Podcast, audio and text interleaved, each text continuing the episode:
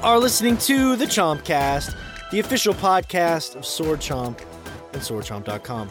We know life is precious and your time is valuable, so thank you for making our show part of your day. Hopefully, we can return the favor by enhancing the grind of life just a little bit. Chompcast, you know, giving you that double life EXP.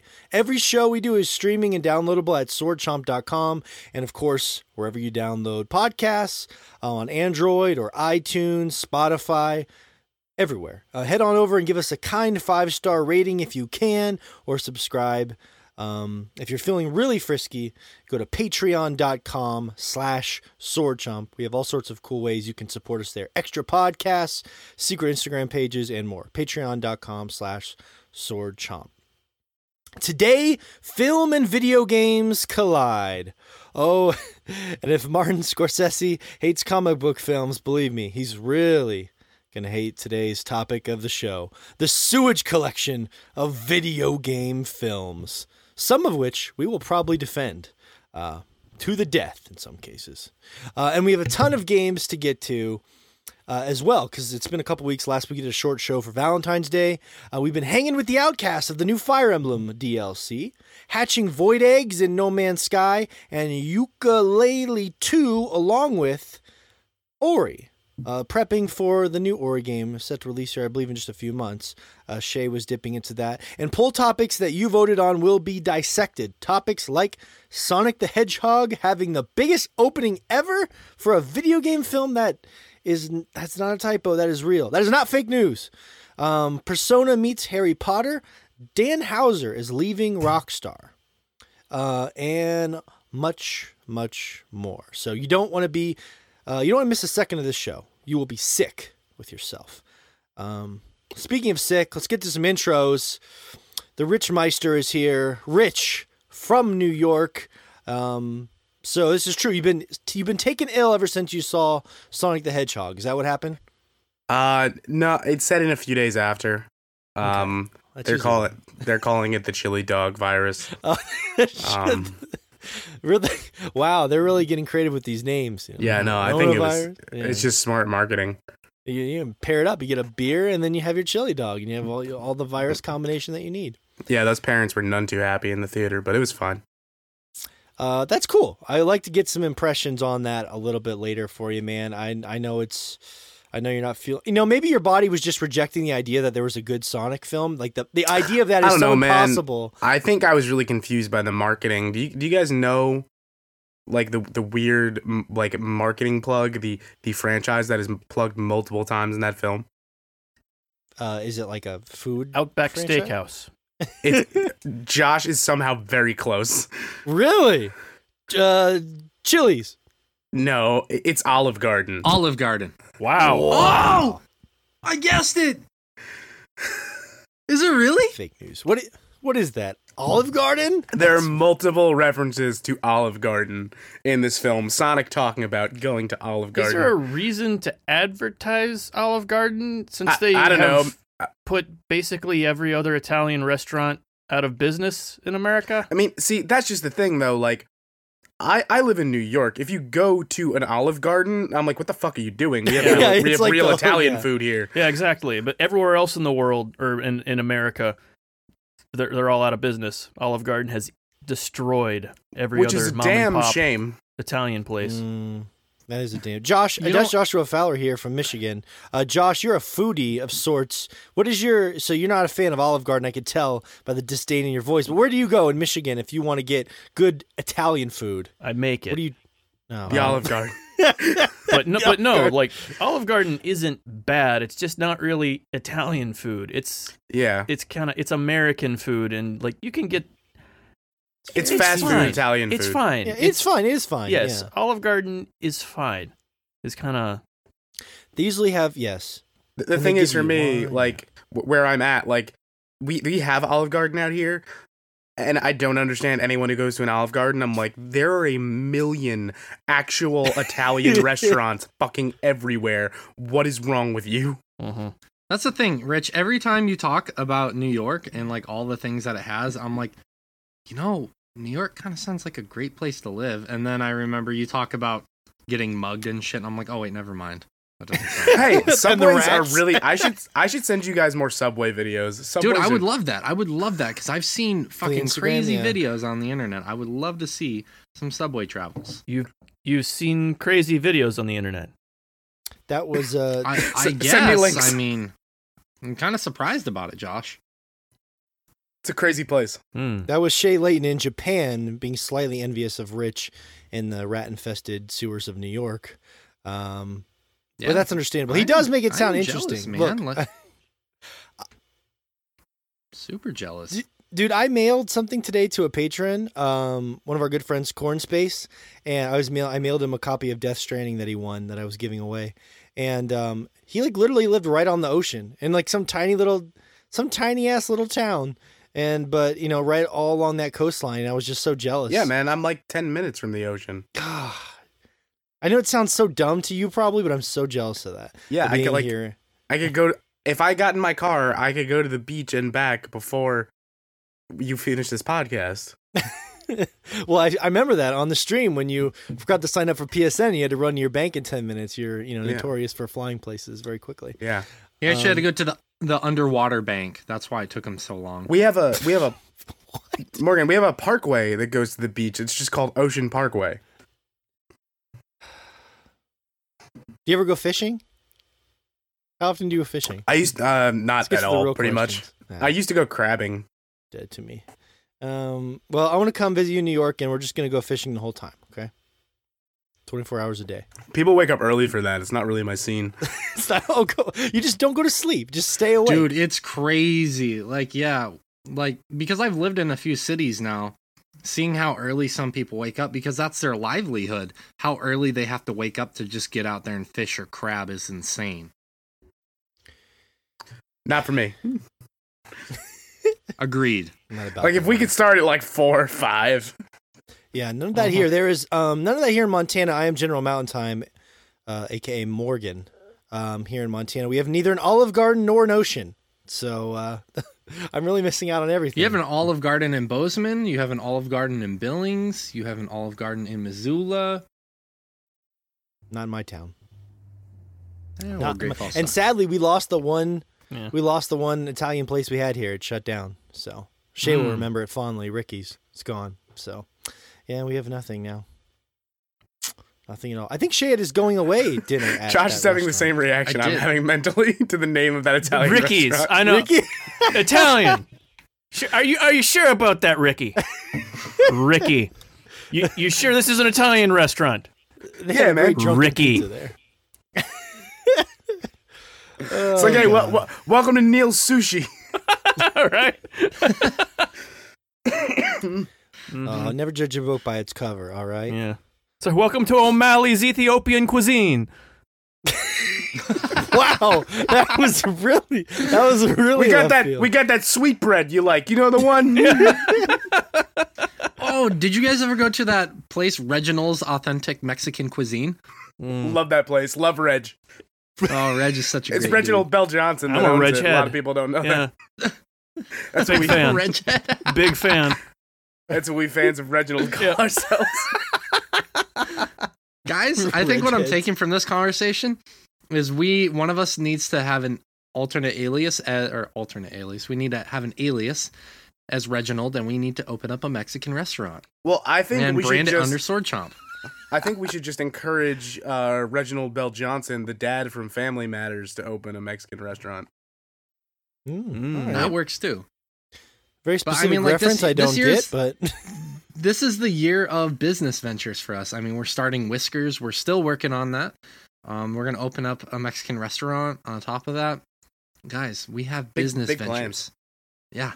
Rich, did you just make a, a Family Matters reference on a job yeah. Re- well, specifically, Wow. I made a Reginald VelJohnson. That's true. Uh, that's I thought that was the easiest frame of reference. He was I also like in that- Die Hard. I like that your brain went there. That means it's it's somewhere in your close brain, you know, emporium that you could pull on Family I Matters. think about You got a close brain emporium?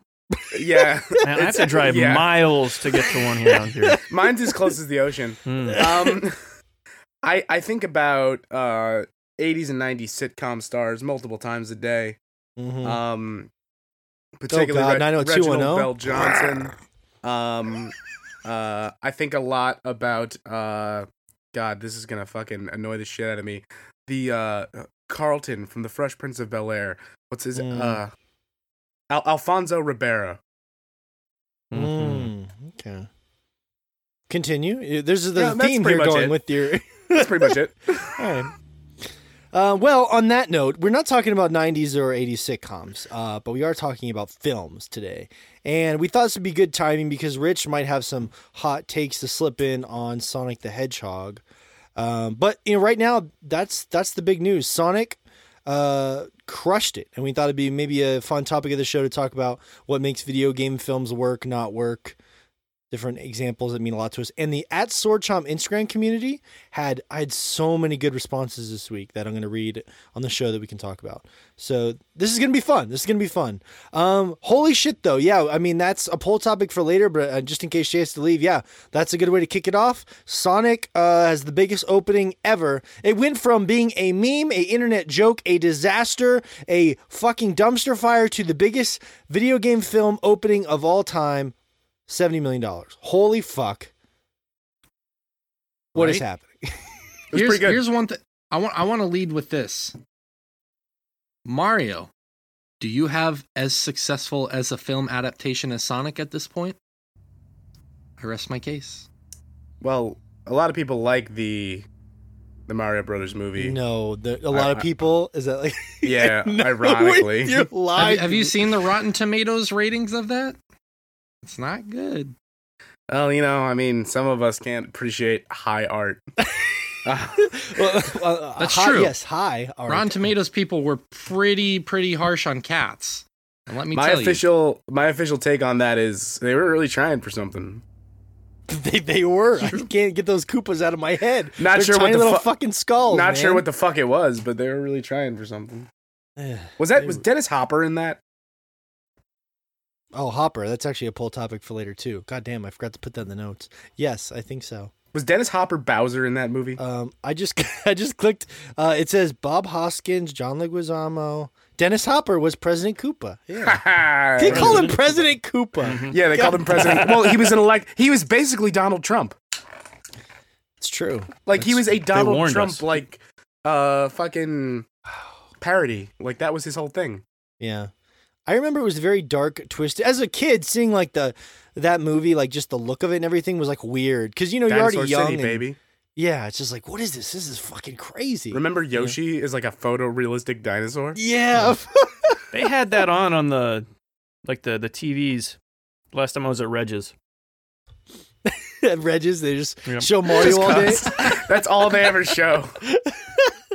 That's their Dude, aesthetic. No, no joke. No joke. This this is something like I've never told anyone because it's just the absurdity of it. I used to go to this like restaurant here in my city in Japan when it was still open. They've since closed it down. It was called Eat.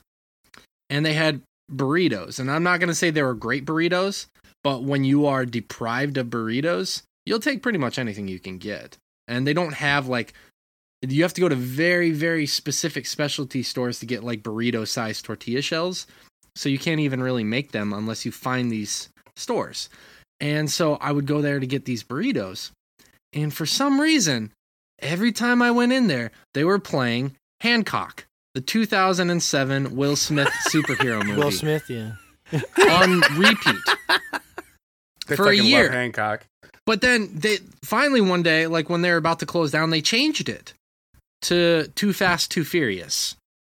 Mm, Nice transition, yeah. That's a good one. If it's a small place, that's weird because I've worked at corporations like store retail stores where they just replay the same shit for a year. But it's weird seeing a small chain doing that. It's odd. Well, it wasn't Maybe even that a chain. DVD it was just, just it was a one stuck in their. DVD player. Yeah, yeah, Yeah. it's just stuck in there. He just loves Hancock, man. Um, all They finally managed Maybe. to get it out, and they were like, "Let's watch Too Fast, Too Furious." Yeah, they're like, let's double down God. with the Too Fast, Too Furious. Can we They're just like, have a "Ah, pod- no Tokyo Drift. I just want to have a podcast where we just bash the Fast and the Furious franchise for three hours. Well, why would you bash it? And then Rich would be here defending it. you would just wave Listen, again, like let's go back to our conversation earlier with Rev Morgan. I'm sorry you hate fun. It's not high art, but let's not pretend we're going to those movies for anything more than watching an, a man enjoy a Corona and drive a car into a submarine. Mm-hmm.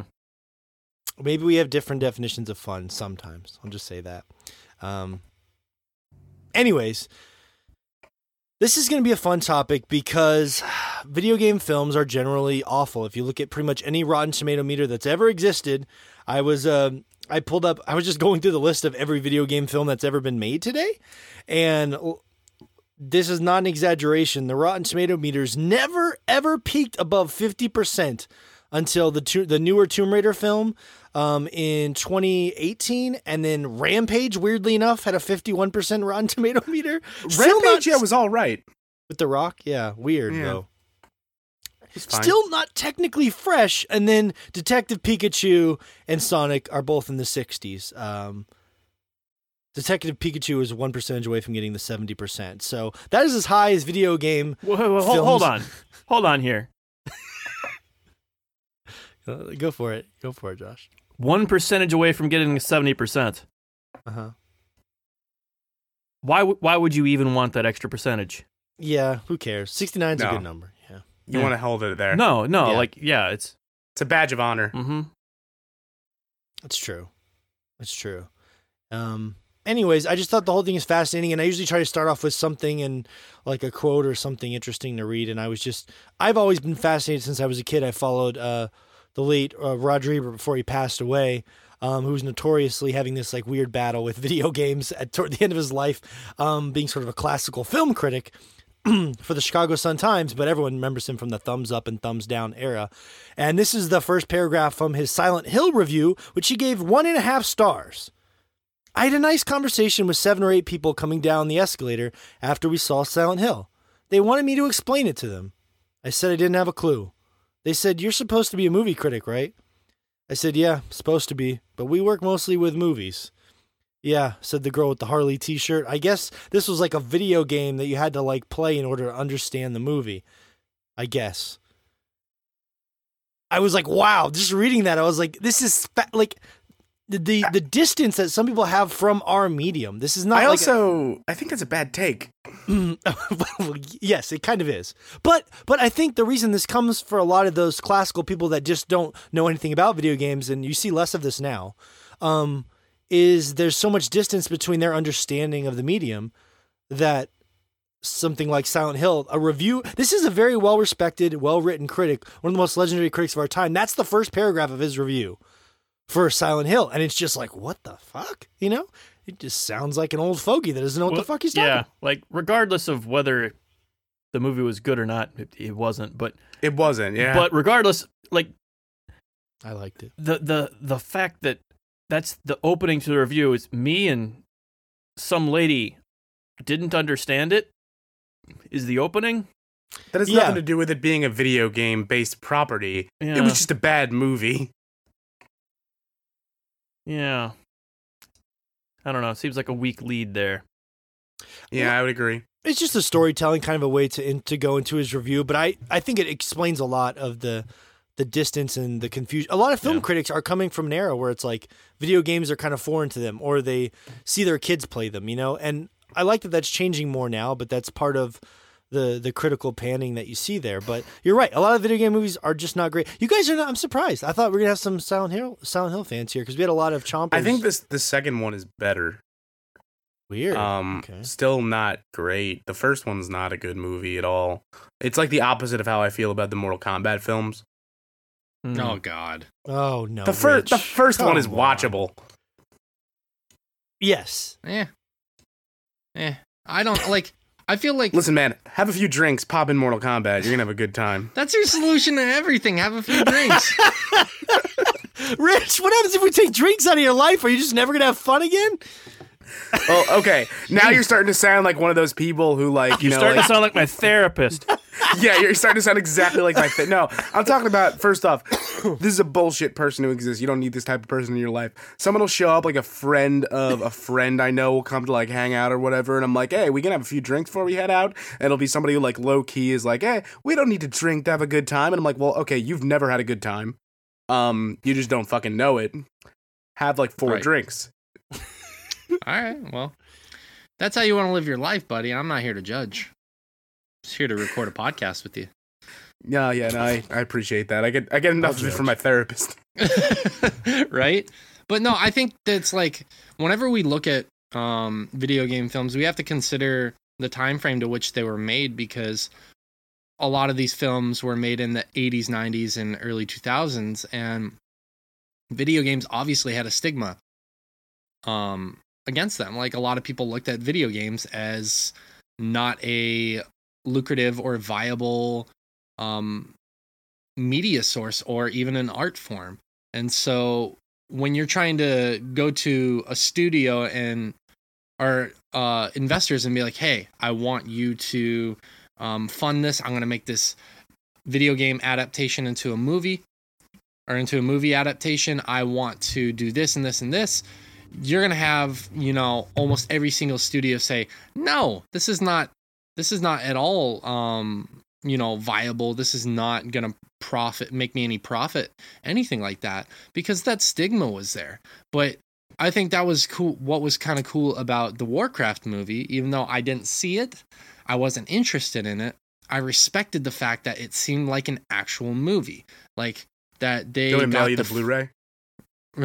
right. No but they like actual actually got the funding that they needed to make the movie that i think they wanted to make. I don't necessarily i don't i never saw it so i can't say if it's good or bad but it seemed like hey there's that respect there that oh video games are lucrative they are viable they can be made into movies if they're done correctly. And i think morgan you're absolutely right. We've been seeing that kind of change in recent years. We've seen you know detective pikachu being you know semi respected the new sonic movie somewhat respected. I, I think that's cool that we are getting to that point where people are like yeah video games are a um a, an art form and they are a viable source and i like that Yeah, it's interesting. Uh, by the way, um, Alexander Mosier said Silent Hill, Resident Evil, Detective Pikachu, along with our friend Daniel of DC. Um, oh, Daniel of SD. I'm sorry, changed it up. Um, also said Silent Hill, Warcraft, and Mortal Kombat. Those movies are more or less stayed true to the source material.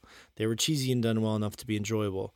Um, kind of a boring response, I know, but it worked for me. On the flip side, I hated Assassin's Creed because it tried too hard to be serious. Oh god, I hated that movie so much. See, I never, I really, it's weird to me to imagine that Michael Fassbender could make a horrible film, It, but it, it you know what it was? It he's- like he's so good. It made a lot of really weird decisions and I, I couldn't even tell you like a lot of the bigger beats. I just remember walking out of the theater and being like, what the fuck was that? And they, Really? they tried they tried to sort of like expanded you it like it's in canon with the games and like events from that movie are mentioned in emails in Assassin's Creed Origins. email, they got the email respect. Wow. It's interesting Some really weird choices uh that I don't think we'll ever get a follow-up film to. That's sad. I mean, like, I wanted to see it and I never made it around to it, unfortunately. One movie that I really was surprised by, I'm not going to say it's a good movie, but I was surprised by was the Prince of Persia movie with uh, Jake Gyllenhaal. I, I actually I never was- saw that. I was actually fairly entertained with it. I mean, I'm not going to say, I'm not to sit here and say it was a good movie. Um, or I said, so I'm sorry, I'm not going to say it was a great movie, but it certainly was entertaining. I enjoyed watching it for the one time I did. I, I don't think I'll ever watch it again, but I think it was decent to say the least. I, I think what would put me off to that film, and this speaks not to its quality at all because I haven't seen it, was I was like, huh, we're really casting Jake Gyllenhaal as a Persian prince? Okay. Yeah, the whitewashing. Yeah, that's Yeah. yeah.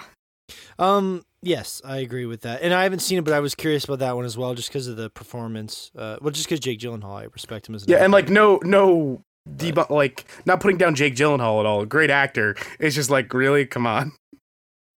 No, I I understand. yes, hundred percent, hundred percent. Um. Well, that's Well, okay. So know. Hollywood has ahead, a Josh. long history of having, you know, It- Middle Eastern it's- princes and whatnot just magically, oh, hey, you're secretly white at the end of the movie. Like it- hundreds of years of, of that exact plot thread. Well, you're right, but it seems so much more egregious when the name of the film is Is- literally The Prince of Persia. Yes, yeah. Right. Right. No, there. I think it- like that issue. Weirdly enough, not exactly the whitewashing issue, and I know this is a little tangential. Things similar to that happen all over the world. Like a few months ago, I can't remember if I messaged you guys about this, but I was uh, I was watching this this little Shakespearean play occur in my school. Like there's these actors that came and they they did uh the Merchant of Venice. They did a very very like abridged version to show the kids and the kids loved it, had fun.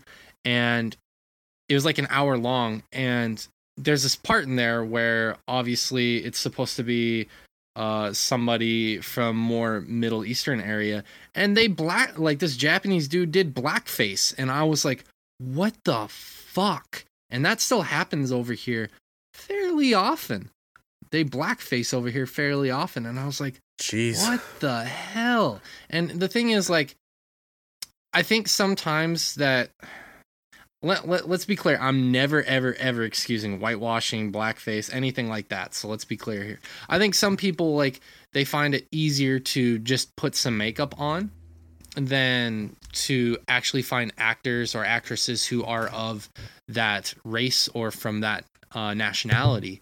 I think that sometimes it's easier to Hmm. do that. And let's be honest i, I like the, the thing is like with in my example i don't think um that they're gonna like because it's like a local it's like a company that they're going around to schools to do shakespeare i don't think they're gonna be like hey let's outsource a somebody from that nationality or race to come in here and just do an hour long Yeah, you know like i Yeah. get that and that's fine but it's yeah still like jarring. Yeah, it's jarring but like when you have a big It's production a different cultural movie- norm. Right. But when you have a big production movie like a Prince of Persia, uh, for example, and you're whitewashing the actor, that's just you know, it's it is in poor taste, you know, for sure. Um yeah. And I can understand why people would avoid movies that do like any kind of whitewashing or anything like that. It makes sense. Me- yeah, Yeah. Um, P Bailey two three zero eight said, "A man after my own heart." Said Resident Evil because Milla Jovovich is hot. Uh, wasn't the first Resident Evil movie all right? Because I remember they got successively worse after. Um, th- th- where I fall on Resident Evil movies is like, I think pretty much across the board they're all like okay, but like they are not for people like. They do nothing for me that makes me like relate them to the games in any significant way. You know what I mean? Like Yeah. I just kind of they're like their own thing that I kind of don't care about. like you see the Umbrella logo and go, "Oh yeah, I get that." I guess. Like oh, Wesker's here, sure, whatever. yeah, yeah. That's. It's I remember kinda seeing the first. It's Go kind ahead. of funny. Sorry to interrupt, Morgan. One thing I want to say is like I love zombies, never saw any of the Resident Evil films. No, you don't need to. Well, I yeah, I wouldn't recommend it. I saw the first one and remember really like enjoying it as a teenager. But here's the thing: a lot of these movies and that I was looking up today, I saw as a kid or a teenager, and I don't really know how like even the Silent Hill movie, which I actually really really enjoyed.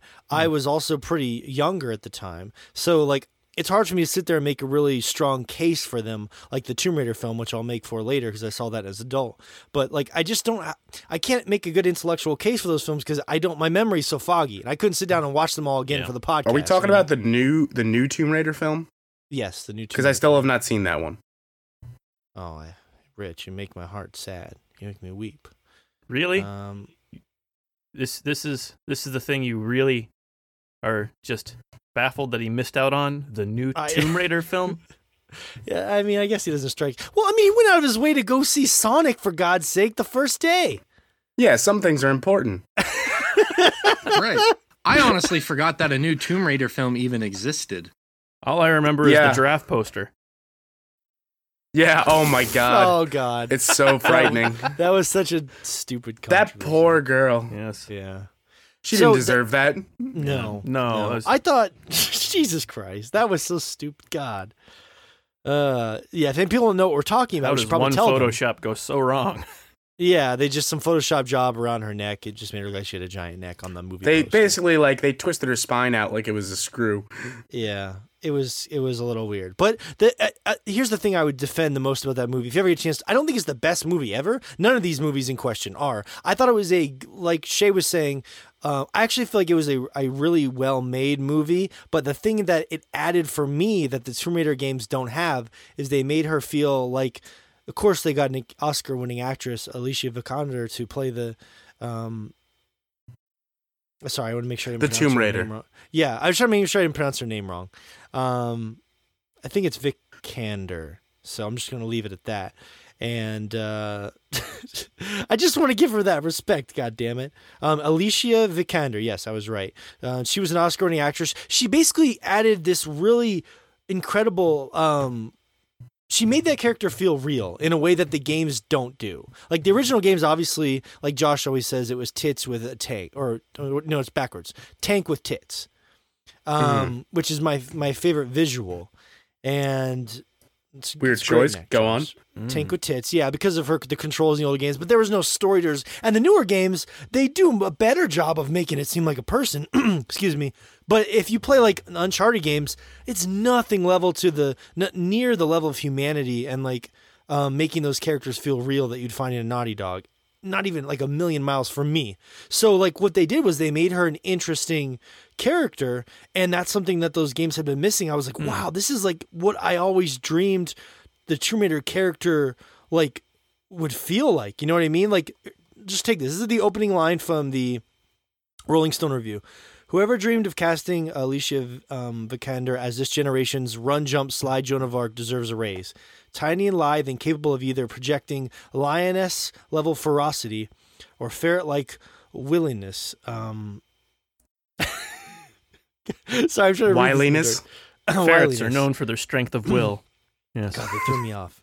Uh, I'm trying to read around my off. microphone here. Can we do like a Willingness. T-shirt that's like a ferret? Looks like a ferret wizard, and it says like plus ten willpower. Sorry, Alicia, I've already ruined you. She's the ideal Laura Croft in a lot of ways. Her physicality doesn't feel superhuman, and her vulnerabil- vulnerability doesn't cancel out her badassness.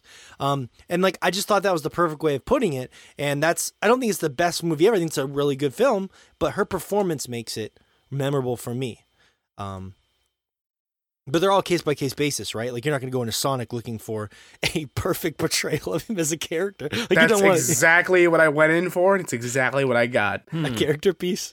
He loved can't- Olive Garden just as much as he does in Sonic 2. That's the truth. You know, the, the, Where, you know, um, at, at the end of every boss fight um, in Sonic 2, Sonic looks at the camera and says, unlimited breadsticks. Yeah. Can we just get your hot take on Sonic now? Because Let's I feel be clear like people- though. Let's be Or clear. Those breadsticks are fucking divine. Listen, they're What? bread. they're fine. They They're taste not- like bread. No, that's like the breadsticks are unlimited because they they they know your limit is like maybe two because they're not that Pers- good. What I think is weird about the oh, Olive Oh, Garden shit. breadsticks is people talk about them like they're the best breadsticks ever. I think I would take like a Pizza Hut breadstick. Yeah. Little Caesars. Over an crazy Olive bread. Garden. Crazy bread. Most Crazy breadsticks bread. over an Olive Garden breadstick. And that's bread. the T. Look, look, here's the thing. Here's the thing. You guys you guys need to understand one thing, and then we can get back to the topic at hand. When you live in a country where they have no breadsticks, you will fucking think any breadstick is the best beds- breadstick in the world. Like here's the th- like dude, I haven't had a good breadstick since I went back to America. In the 3 years I've lived in Japan. You can Japan, go to like a pretty well assimilated Outback Steakhouse, yeah?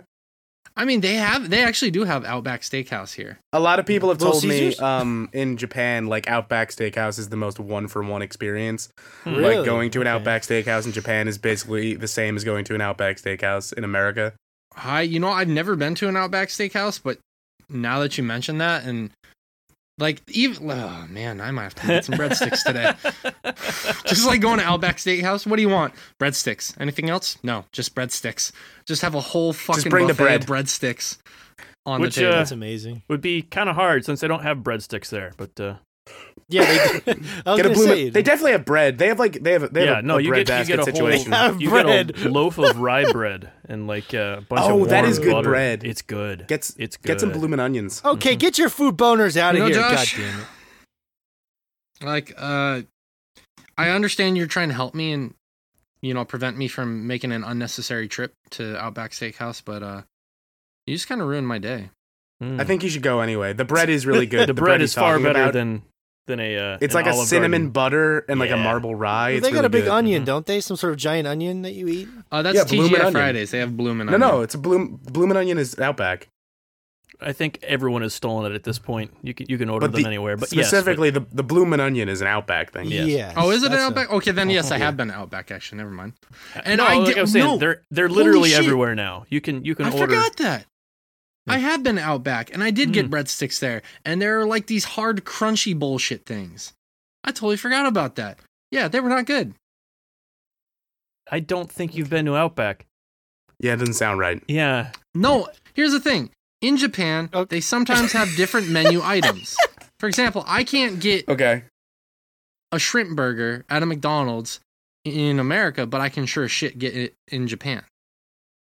you can't. So they sometimes What? you can't, right? You cannot get a shrimp burger in McDonald's in America. Okay. no matter how hard you ask. Hmm. Right. Right. Ugh, So, gross. I'm telling you, there are sometimes different menu items. Like if you go look, there are videos of where people are ordering like weird ass shit like ramen at the Wendy's in Osaka. So like what you would obviously never get in America. So I'm telling you, I had some weird ass breadsticks at Outback and they were not good. Because I I have to remember having the believe bloomin' so. onion with it too, and I was like, "Oh, this bloomin' onion," because I had never had one, was fucking dope. But yeah, the breadsticks. I mean, maybe, maybe. I mean, if they gave, you know, a Japanese diner a whole loaf of bread, they'd probably be a little bit confused as to what to even do with it. So maybe they just go Hmm. with breadsticks in Japan. Maybe. Me likey breadsticks. Yeah. Maybe. All right. Well, Hmm. Sorry, you had a question about Sonic. As, as fascinating as this, yes, I wanted to just get your hot take now. I wanted to build up to a little bit. I mean, you Hmm. you've seen it, and people like, look, is it actually a good? Like, I know you fun. Look, Yeah. I'm with you to some degree, dude. I like. Like if, if look if I lived in your town, you said, "Hey, you want to drink a couple beers and watch a shitty Mortal Kombat movie?" I would be down, but I wouldn't. I don't think it's a good movie. You know what I mean? But I'm okay. I'm down to have fun occasionally, Rich. I'm down to have fun. All right. All right, we'll see. It sounds like a sexual Um, invitation. Um, but no, Sonic No. was. uh No, no, it doesn't. he's, he- If you're Morgan, I think most things do. Yeah. Um. uh, wink, wink. It's a sexual invitation. Uh, no, but um, I guess I should just wink. No, I don't think you need to. Uh, Sonic was, you know, it was fine. Like, it's a fun, light kids movie. It's not fucking. It's not gonna break down any doors and win any awards, but it was fun. It was. Um, can, what can I talk? what makes it fun? I don't know. It was just, it was fine. God damn it! It's You're like- killing me. it's- It's it's like the Olive Garden of video game movies. yeah. ki- Well, no, that's just the thing. Like, it's it doesn't do anything too egregious. Like, it has a couple of good uh wink and nod moments. I think the the character designs are good. Um, I think Jim Carrey as Robotnik was actually fucking fantastic. He is pure. He's '90s Jim Carrey. Uh, stepped back into film Ace uh, Ventura's back. So, did you laugh? Did you find yourself laughing on At all. occasion. Yeah, on occasion? there were moments. Um, were you there's a- uncomfortable with the amount of children in the theater? no, it was a very late showing Okay, gotcha. in the middle of the week. Uh, Uncomfortable and also with I'm the amount of I'm never children un, I'm never uncomfortable with the amount of children. watching children a children's because, movie. Uh, you know, uh, I don't see why I should be. Hmm. Uh, going forward, uh, the James Marsden stuff and all that, like his character seemed a little overfraught, like with golly gee willikers, look at this crazy world we're in, Sonic. Yeah, I don't Uh, guy. There was a really cool remix of Green Hill Zone towards the end of the film. Uh, now I want to take this opportunity to talk to you guys about the intro to the film, the most confusing part of it. With this giant owl. Yes, the owl. Oh, good. you know what I'm talking about. I do. Yeah. Uh, the film opens with Baby Sonic running through what is oh, presumably cute. presumably Green Hill Zone. Is it cute? Yeah, he's cute. Um, and he he's learning about what it be to be Sonic. And he has a mentor figure who is okay. There's a lot of animals in the Sonic lore, but for some reason they saw fit to introduce a brand new Make character, a new one. Uh-huh. A photorealistic owl named Longclaw. It's a photorealistic What? owl. Yeah. Uh, and I mean, that makes this thing- sense. I mean, yeah, no, of course. if he's gonna date an actual human woman, His mentor has Well, to be the an line, yeah. actual owl owl. Uh, so L- Longclaw is out teaching Sonic what it do. Uh, and all of a sudden, Longclaw gets fucking strapped by these echidnas with bow and arrows. what? Like Knuckles And- fuckers? like, yeah, they they Do they look like Knuckles? Yeah, yeah, they look kind of like the echidnas from Sonic Adventure One. Uh, they start lighting up Longclaw, and so Longclaw uses a ring to teleport Sonic out of his world and to Earth. And that was the most confused I was with the entire entirety of the film. And I was like, "Oh God, this is gonna be weird." But then it like slowly got better. Okay, so That actually sounds this like the is, best This part. is based out of the underground universe. Okay, all right. Yes, It's- I assume so. I All think it's right. right after that they said, "quote Sonic Underground." He made they made a vow their mother will be found. yes. Okay. and then then Longclaw died. all right, all right, all right. Okay. All right. All right. Good. I just like I just want to see Baby Sonic now. So You can Google it. I, I, I will. no, it's not quite what I expected, but it is cute. Um, all right, so yeah, that's the tricky thing, I guess, with these. It, so the Jim Carrey as a nice throwback to the '90s is like a '90s Jim Carrey performance. That's pretty. Yeah, that's pretty he's interesting. Um there's some weird like connotations with his character like some heavy implication that he's a goddamn war criminal. Okay, uh cuz he's a drone expert. That's kind of how they bring him in. But it's Uh, like a ch- kids movie, so they're kind of like it's in the background. Yeah really um they like it's very much like literal war generals but like we can't bring him in. Think about what he did in in, in the east like yeah, uh and uh the eggman moniker is dropped at one point it is okay. uh okay. sonic does end up calling him eggman Did they open up a sequel potentially? They uh yeah there's there's two post credit scenes that i won't won't talk about here but if you- two, two. If you if you guys want to know, I'll tell you what they are after the show. okay, no, no, no, that's fine. That's fine. They are the two to. things you'd think they would be. One of them was in one of the trailers. Okay, okay. All right. So overall you would recommend it. You would recommend it's worth your time if you as how about this? Final question. As a, someone who loves look, we've fought about Sonic on this show many times. Even when you were a guest host back in the day, um, we had some fun Sonic conversations. Like you know that me, you, and Shay have an affinity for Sonic that obviously Josh does not. Um, did you find that this film appealed to your adult sensibilities and nostalgia for Sonic? Um, it was fun. I mean, like that's hard to say even because like it's you know there's some a few nods to the games that are like oh this is fun. I think they're doing the character justice.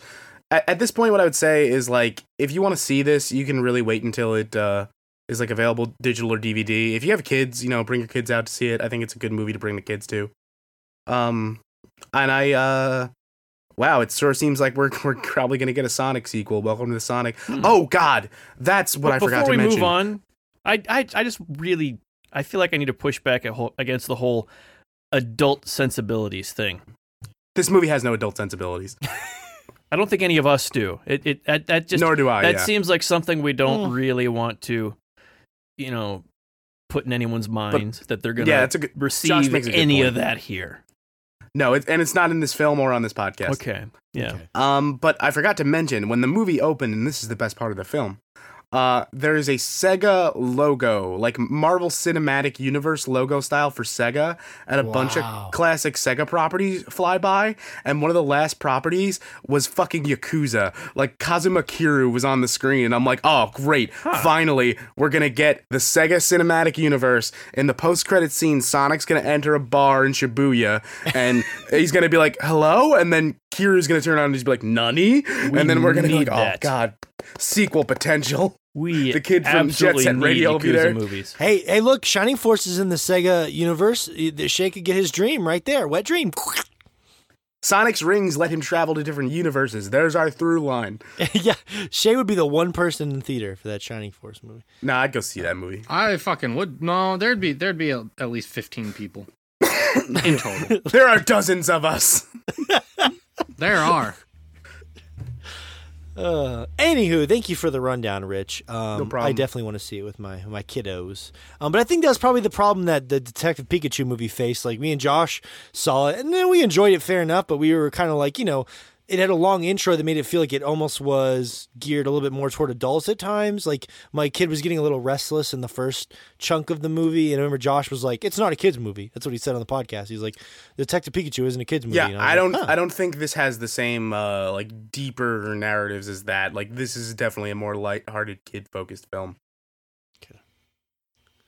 Josh, you give me a weird look. You did say that. I'm not putting words Yeah. in your mouth. no, it's just it's like it doesn't it doesn't know what it wants to be was the issue. Like it it's not paced for kids, but there's so much stuff in there that's like you know, like children's humor, like you know, just Yeah. really physical stuff like, "Oh, this will this will make the kids happy when they see it." But it- somebody got bonked. yeah, yeah, exactly. There's a lot of that, but it's not paced there's not enough of that for a kid to be And then engaged Mewtwo through the whole eh? thing. Yeah. yeah, yeah. It's at its, It's best when kinda- the po- it's- like It's it's Yeah. like the opposite pacing of most kids movies where there's tons of that and then oh a joke that's going to go over the kid's head here or there to keep the adults interested. It's like those ratios got reversed for Detective Pikachu. It's like it's mostly there to keep your middle-aged dad who's been a fan of Pokemon forever to keep him happy through the whole thing and occasionally occasionally entertain the poor child who got dragged along with them. So what it was missing was like a joke where the CEO of that company says that Mewtwo coming back is fake news. Hmm. Yeah. did you did you see Detective Pikachu, Rich? Yeah. Okay. Well, you just said what it's missing. It just made it sound like you were like hypo- hypothesizing. I'm like, I hope you saw that movie. Yeah. But yeah, it didn't stick with me either. Like I'm a big Pokemon fan, and I don't remember thinking about that movie much afterwards at all, really. So It was a, a decent film. it was, yeah, it was fine. And maybe that's why eventually it, it, it is technically the highest grossing. I mean, we were, me and Shay were talking about it during the week. It doesn't account for inflation. And I was digging around, and it's hard to find accurate inflation numbers. It really is. Um, Otherwise, I would have brought them to the podcast, I promise you. But technically, without putting inflation in, you know, Detective Pikachu is the highest grossing worldwide video game movie ever, but it's not by a lot. And Sonic Heard it here be. first, folks. Math hard. Mm-hmm. Yeah, th- Yeah. yeah. Well, yeah, Yeah, A, A, like you're saying, most of them don't even take that into account, and then B, Yeah. inflation itself doesn't really scale. It's not like we're getting straight numbers from well, any well, source. like if if you just take inflation into account, like it's it's not an actually increasing along with cost of living. So like it's it's Oh, It's even see. There's other things to vary, Yeah. other variables to consider. Mhm.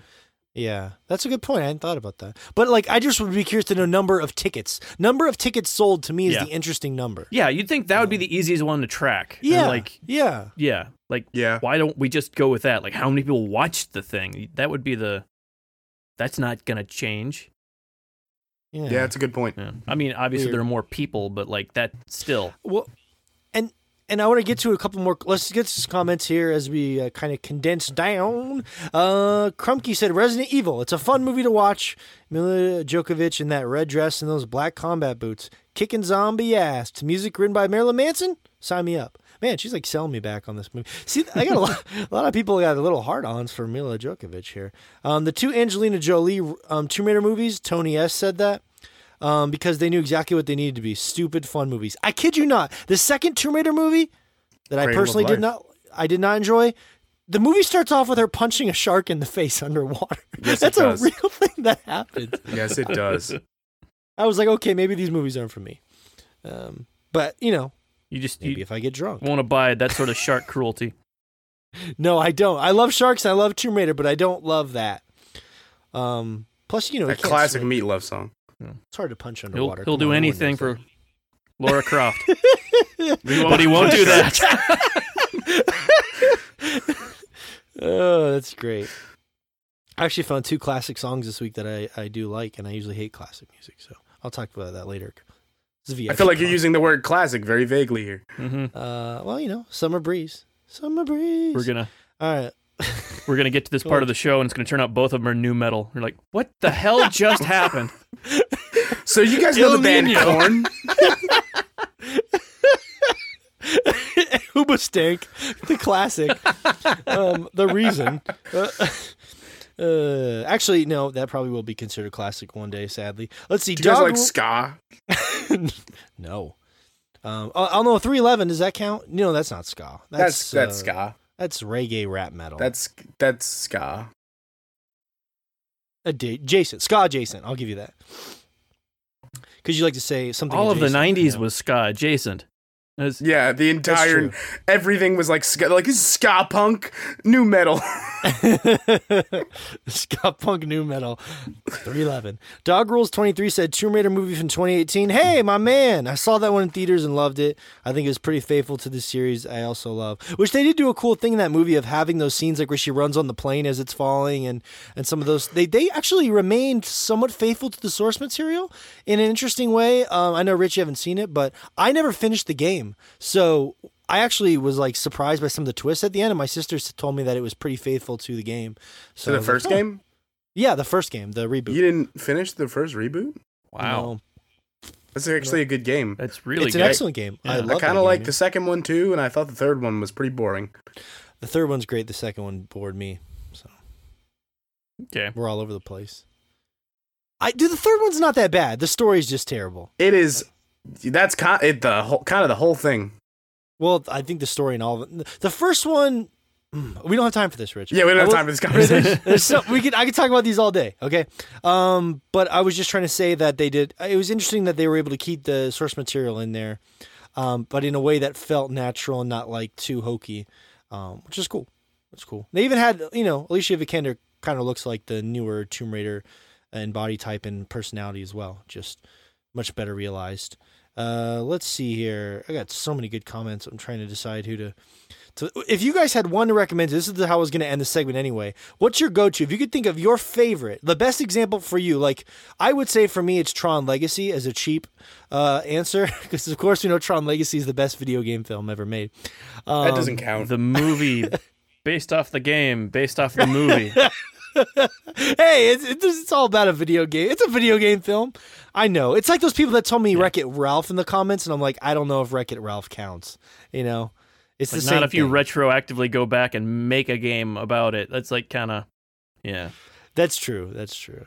the That was barcade in uh, the east side has a the Fix It Felix cabinet, and it is pretty fun to play. Yeah. Really? That's Oh, cool. that's cool. Yeah. Um, Mob Gaming said, I really enjoyed the World of Warcraft uh, movie. What a great film. I don't even watch Warcraft, but the film made me want to delve into the Warcraft lore. Josh, you're the biggest Warcraft nerd I know. Have you seen the Warcraft film? I didn't. I saw the trailer for it and I'm like, okay, it looks like they're recapping basically all the orc lore from like Josh, it's thousands of hours of gaming and they're going to try to It- cram this into a movie and I'm like, it's it's Warcraft one, uh, and they pretty much left the door open to start telling the Thrall story by the okay. end. Yeah. Um, it's I don't. It's kind of fine. Uh, I I don't. It, it could have been done better. Like I, I see what they were going for, and I mostly I think some of the like the CGI stuff is kind of uncanny valley-ish, and that takes Yeah. me out of it a little bit. But I don't. Th- I, it wasn't bad. It definitely wasn't bad. Yeah, it's an interesting thing because that whole story has been kind of retconned into something actually good through World of Warcraft, and then uh, Yes. they you know retelling it again, but trying to do it in a movie fashion was uh, the thing that that sucked to me is like I, I don't think it did well enough to like we're never gonna get a sequel but like they they ended it by opening it up with like the thrall story uh, starting to unfold and i think that's the interesting story that's the one i would turn into a movie yeah, exactly. Like the all the other stuff feels like it's the background stuff. Like that's that's not the interesting character driven stuff going on there. They're like it's all the And names even- and dates you have to know Yeah, to to get the and- good story later on. But and some of the more interesting stuff is happening in the background without them paying it much mind like the draenei and cages and outlands and stuff like i'm like can we focus Yeah. on some of what's happening here Yeah, Yeah. yeah, Like world building is the biggest thing these movies miss often. It's the most interesting,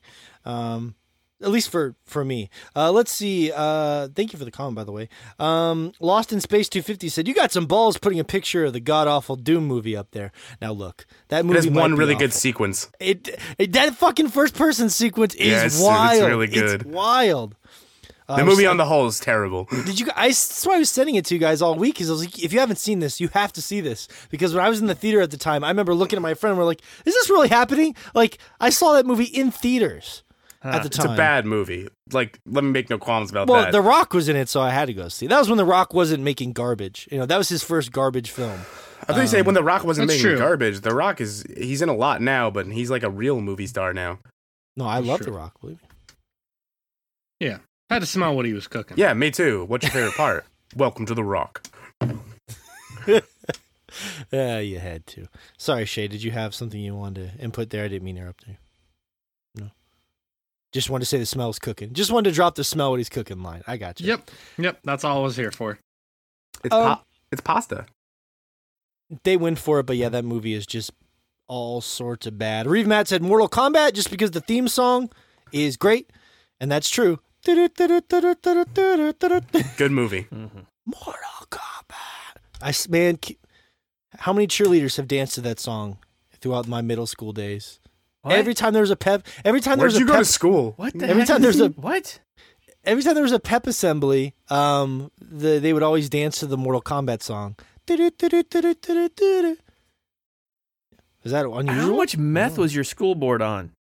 Yeah, no, that never. That's not a thing that happens. It was New Mexico. So Okay. Oh no, never mind. All right. No, I get it. All right, question, question rescinded. Time Lord Burrito dropped a good one. The Angry Birds movie is the best video game movie adaptation. It only adds to the world in the game and never takes anything away, even though the game is just basically pulling birds back and slinging. It's animal abuse. Yeah, basically. But I watched that movie with my daughter and she loves it, and it's actually kind of clever and It's not and bad. I mean, it's Yeah. bad, but it's not bad for a kids movie. like it's it's you know Mm. considering most other kids movies. Like it's just kind of like again, it's got that it keeps the kids happy and it's not you know completely offensive to have on the background. Time Lord Burrito said that Josh, this is the hottest take he's ever had with his friends. That the Angry Birds Angry Birds movie is the best one. You know what? I don't think it's crazy. No, no, I think that's considering the competition. You could literally argue for any video game movie, and it's not like anyone could really shout you down and have any of their, you know, like there's there's there's no stable ground here to to pick a favorite and just be right about it. So, I can I can see it. That's what that's what we're all about, right? Being right. That's all anyone ever cares about. At least I am. Mm. Rich is I'm surprised one. nobody has mentioned Pokemon 2000. Yeah, yeah. Does that count? weird. Of course, that was a a big movie. deal. I don't even know if it's Very a good big movie or not, but I remember it Did- was a big I mean, deal. I just was lumped that into because they gave anime. away Pokemon cards. They did. Yeah, Did anyone Pokemon stick Yellow around for and the gave movie me a free afterward? ticket. yeah, I enjoyed the film. Yeah. Yeah, they was a good gave movie. you a ticket to the movie in Pokemon Yellow when I bought it at the time, a free movie ticket. Ash got turned to stone, and I was like, finally, and then they saved him. Goddamn Satoshi. What? Always getting saved. I don't know why. For some reason, they. I went to Wikipedia and I had every video game film pulled up that went to theaters ever made, and for whatever reason, they did not list the Pokemon film, but it absolutely should be. That is absolutely a video Uh, game. I don't know if I'd consider that a video game film personally. It's just- Really? It's it's in, in continuation of the anime. well, but you're pro anime. Absolutely counts. Like no, no, Like- I can get, I could get the argument, but like when you say video game film, that doesn't come to my mind at all. Isn't it called Pokemon the movie? Not yeah, Po- so, but it's like eh. it is. It But is- it's It's direct following up tie to into the, the anime. anime. It's, it's just an OVA that yeah. But the but the anime is a follow up to what? The game. It's like the spa- Well, It's like the. It's like the um. Hold on. It's like the space. pretty sure the anime beat the game to release. They were both, didn't it? I'm pretty sure they came Yeah. out the same No. year, It did but I think it it beat did a, not. The The game, game came was out In first. Amer- in America, that might not be the case.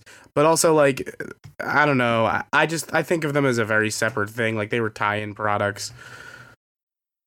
Weird. Okay. Well, we'll agree to disagree. Agreed. Um, Agreed. I'm not even- I'm not even your necessar- agreements to disagree, Morgan.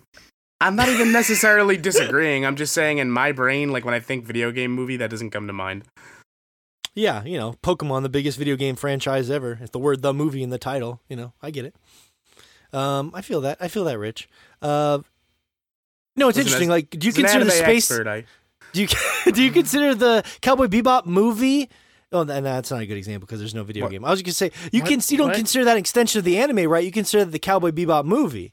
I Not consider ex- an, an extension of the anime. It's an, a movie that is a follow up to the anime. it doesn't introduce you to any of the characters. Really, it just kind of starts and. Granted, it's Like, self-contained I went to enough, see- but it's just a I long went to episode. see. Yeah, like I went to see One Piece Stampede in theaters. If I didn't watch One Piece, I would have never gone to have seen that film. Shay just made a face that I've never seen. I love him One make when Piece, someone. but- yeah, to watch one of the films in the movie theater. Yikes! Maybe Why? you What's- are a bigger fan than I am because. What's the problem, Shay? I think that's a very different experience in Japan. Maybe. I think so too. But I do actually have an answer for our Pokemon question or our Pokemon. yeah, uh, it was split between the other releases, which is why I had that Ex- confused. Exactly. So the Yeah. game was first released, and then the Pokemon trading cards, and then the anime in Japan. But in America, Yeah, the game and the anime were introduced in 1996 simultaneously. Right. Hmm. Okay, interesting. Uh, and this is the this is a great way to end this conversation because somebody else, another one of our friends, Cord in Space, said um, Mario. Because when I was a kid, I was like, "Holy shit!" Even though it was shitty as hell, it's fucking Super Mario. Uh, we were joking about that earlier, but he also said um, Resident Evil because Mila Djokovic. Rawr. Everyone's perving on Mila Djokovic this week. This is I'm not even kidding you. Like half my comments are just it's Jovovich, by the way. Oh, I'm sorry. I thought it was Djokovic. That's Nope. oh, that's a tennis player. I'm sorry. Jovovich. Shit, my bad. Mila Djokovic is an alias used by the Joker to trick Batman into thinking he's a pretty lady. Mhm. That's true. God, that is my man. favorite arc. I yeah, and and you know that's a good like. If you guys have any final thoughts on this, I think it was a good discussion. I would, Rich, Rich, if you ever get a chance and you're bored one day, I highly re- recommend checking out the Tomb Raider movie. I don't think it's the best thing ever, but I think as someone who's played the games, you would appreciate it. Uh, it's interesting, if nothing else. Um, I bought But I- a um when that, that movie was coming around. It's in the box in my closet somewhere. Um, I bought a Tomb Raider Barbie for my niece when she's old enough. is it is it unopened? yeah. Can you send it to me? No, no, man. Damn it. I want it for my wall. I don't want to play with the damn thing. I want to put it in my collection. we know I wasn't- exactly what the fuck you want it for. and it's disgusting. She's she's not gonna know it's there. You never told her about it. Come on. God, good brother up. Where did you find that? Was it a licensed Tomb Raider Barbie? Yeah, it came out around the same time as that movie. I wrote an article about it. Oh, can you send me a picture of that later? Mm, Not for Oh. cre- stop making this creepy. Stop it, Josh. It's not creepy. Just Google it. You're man. the one who has told the story multiple times of you having a poster of Lara Cro- or Lara Croft during your teenage years, and you would constantly jerk off to it. How are we not supposed to assume that you're going to do something slightly pervy with it? First of all, I didn't know how to jack off at the time I had that poster. Uh, that came later. So That's our show. Ja- Josh just took off his headphones. He just took off his headphones. Uh, what I'm saying is, I was too young. I wasn't thinking about that as an expression of my lust. Okay. Josh, don't do it. and we're back. All right. Um, but you know, in all seriousness, I think the thing that's tough is that video games can have incredible cinematics and almost movies woven throughout them, like The Last of Us, right? So it's hard, and a lot of times from, from films to I think add a lot to that medium. That's why I love games so much, is that they're interactive. Um, stories and films are passive, right? And I love movies as well, but the thing is, there are video games with great movies buried within them and that's why i enjoy that like the last of us is a perfect example of something i played recently that i feel that way about the performances the capture all that Well- and it's hard to if they made a last of us film it doesn't feel like something that'd be interesting to me because what is it going to do There's know? not enough time for it, is the thing. Like these are all such long form. Like even the shorter games are still long enough to be an entire series of a show.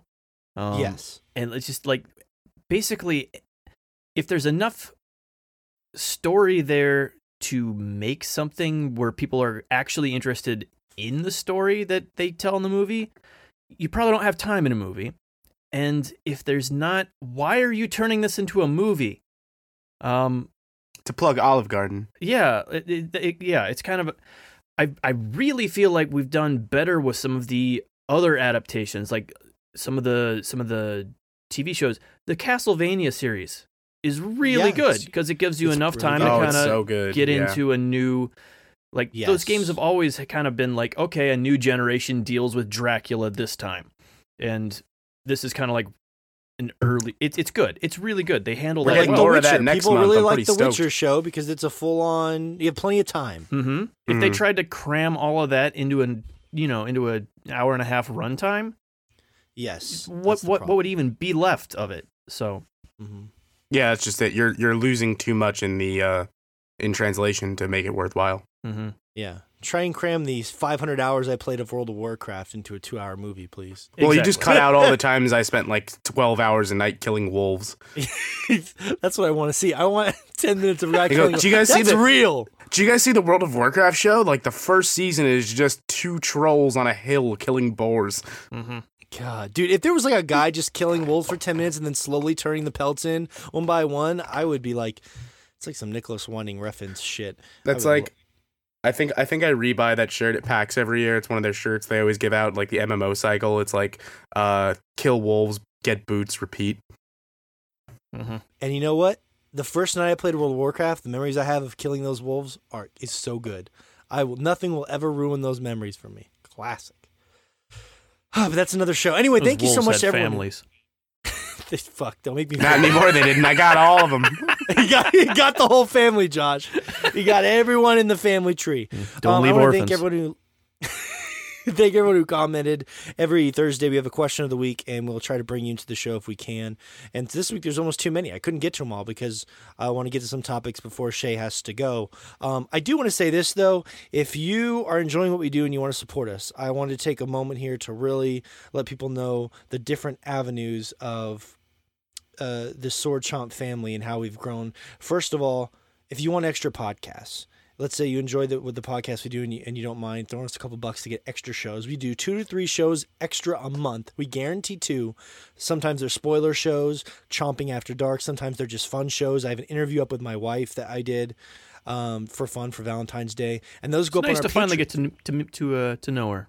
Yeah, for you especially. Yes. It was it was Yes. about time. Yeah. I've never I've never talked to her. Finally Yeah, ask it's those weird. big yeah. questions. Yeah, I've never talked to her before. It's weird. Mhm. Um, I learned a lot about her, and the persona you can literally find the persona Harry Potter thing literally came up on the podcast, so it's funny if you listen to that. But um, ten dollar or ten dollar patrons get access to extra shows. They get our top secret Instagram page, which our five dollar patrons get as well. It's a secret Instagram page just for the Instagram commu- um, patron community, and then we got a Discord that we get everyone. Even if you just give us one buck, you get into the Discord channel, and you can meet other p- members of Chomp Nation, like-minded gamers, friends. It's like it's it's such a cool community there. Um, It's great. Mhm. It's great. Like everyone is super kind there. Talk about anything. Yeah, it's great. It's a great community. It's not it's not even like our community. It's the community that has come together as a result. And I'm gonna get in there someday. Please? Seriously, this is an ongoing joke. I've sent Rich that Discord link a thousand fucking times. If you could put it in the Skype chat tonight, I'll actually get in there. Mm. It's great. I I put the Discord app on my phone and I check into it as much as we can. Like the cool thing is you talk to our community, but we all jump in there as uh, as much as we can and have try to have conversations with people as well. Um, so it's it's really cool. So and that's the community we want to foster. And of course, we have shout outs to bring up on the show. We have if you want to get merchandise, I try to promote it, but you can go to uh, redbubble.com slash people slash swordchomp. We have merch. But the big thing is you go to patreon.com slash swordchomp and you can just find all the different ways you can jump into, you know, the VIP members of Chomp Nation and their friends. And uh, we just did a Skype. Um, we're going to change probably this pricing on the Skype tiers. We just did a Skype before the show with one of our good friends, the Reverend and supporters. And like, we're really getting to know these people and um, they're helping us fund um what this is a lot of work goes in what we do and they help fund the the passion project so we're very appreciative of that hmm it's a lot of fun. So thank you so much. Patreon.com slash sword chomp. If any questions, shoot me a DM on the Instagram and I'd be more than happy to talk to you about it. But um usually if you're new to the show, we'll do kind of a topic of the show rundown and then we get into any games we've been playing before the polls that we talk about. Now this week we have two um important games that Shay had uh, delved into before he had to go. The big one I wanted to get to first was Fire Emblem. So if you follow the show, you know we love Fire Emblem. Shay and Rich have been playing the DLC, um, which has been titled Does it have a title? I forgot. I forgot. I forgot. Uh, Cindered Shadows. Thank you, Rich. It was some weird ass name. Couldn't even remember. I've just been calling it Ashen Wolves. Yeah, that's the that's name yeah, it's its pretty much courthouse. just Ashen Wolves. Yeah. So, so do they have their own banner of like a wolf, like all the other houses do? They live in the Um, sewer. Yeah, yeah. It's it's a it's a rat dragging a pizza around. Yeah, they're the Teenage Mutant Ninja Turtles. Yes, Yeah. exactly. You Um, know- as okay. as far as I know, no. And the whole premise of this um DLC is pretty interesting. I'm not spoiling anything because it's at the beginning, but basically instead of three apostles, there were four apostles. And they kind of lived in the church semi harmoniously. Uh the fourth apostle was kind of like the secretive guy who lived in the shadows and um basically seemed like an antisocial kind of guy. And um sorry, there's race cars apparently going off in the background. I apologize. Um but yeah, this fourth apostle kind of lived in the shadows kind of thing and then something happened to the apostles essentially. And the fourth apostle, the one who lived in the shadows, he was uh he- was the one who kind of founded this fourth house or he was the inspiration behind it essentially. So the DLC starts off you, are um kind of hanging out with the other house Training, right? Right. Yeah. Right. So you're basically like hanging out with these other house leaders in the middle of the night, and one one of the house leaders' subordinates come up and are like, "Hey, I just saw some suspicious looking character, and uh, he went into this hole in the side of the building that goes underground. That's seemingly nobody noticed, which was kind of funny." But yeah, I'm like, you know, I'll suspend my disbelief I'll bite. that yeah n- nobody nobody noticed this massive glaring crater of a hole in the side of the the Garreg Mach monastery but okay we'll roll with it and so you dip in there and they kind of do this like simultaneous thing while you're going in there. You are hearing a conversation go on between um, the other house members of the fourth house. And so you go down in there and then you end up fighting them and then you learn that some characters from the other three houses actually have some kind of relationship with the the fourth house that they didn't know about. And you start to get to know that basically this fourth house lives underground because the monastery um like Rhea and Seteth and the other people don't like this fourth house they have something against this fourth house and then the story kind of starts to develop from there and I'll leave it at that that way I'm not just sitting here spoiling all of it but that's yeah, kind of the yeah. premise and setup. It's a good there. setup. it, it has its own hub area uh it like which is this area underneath Garreg Mach.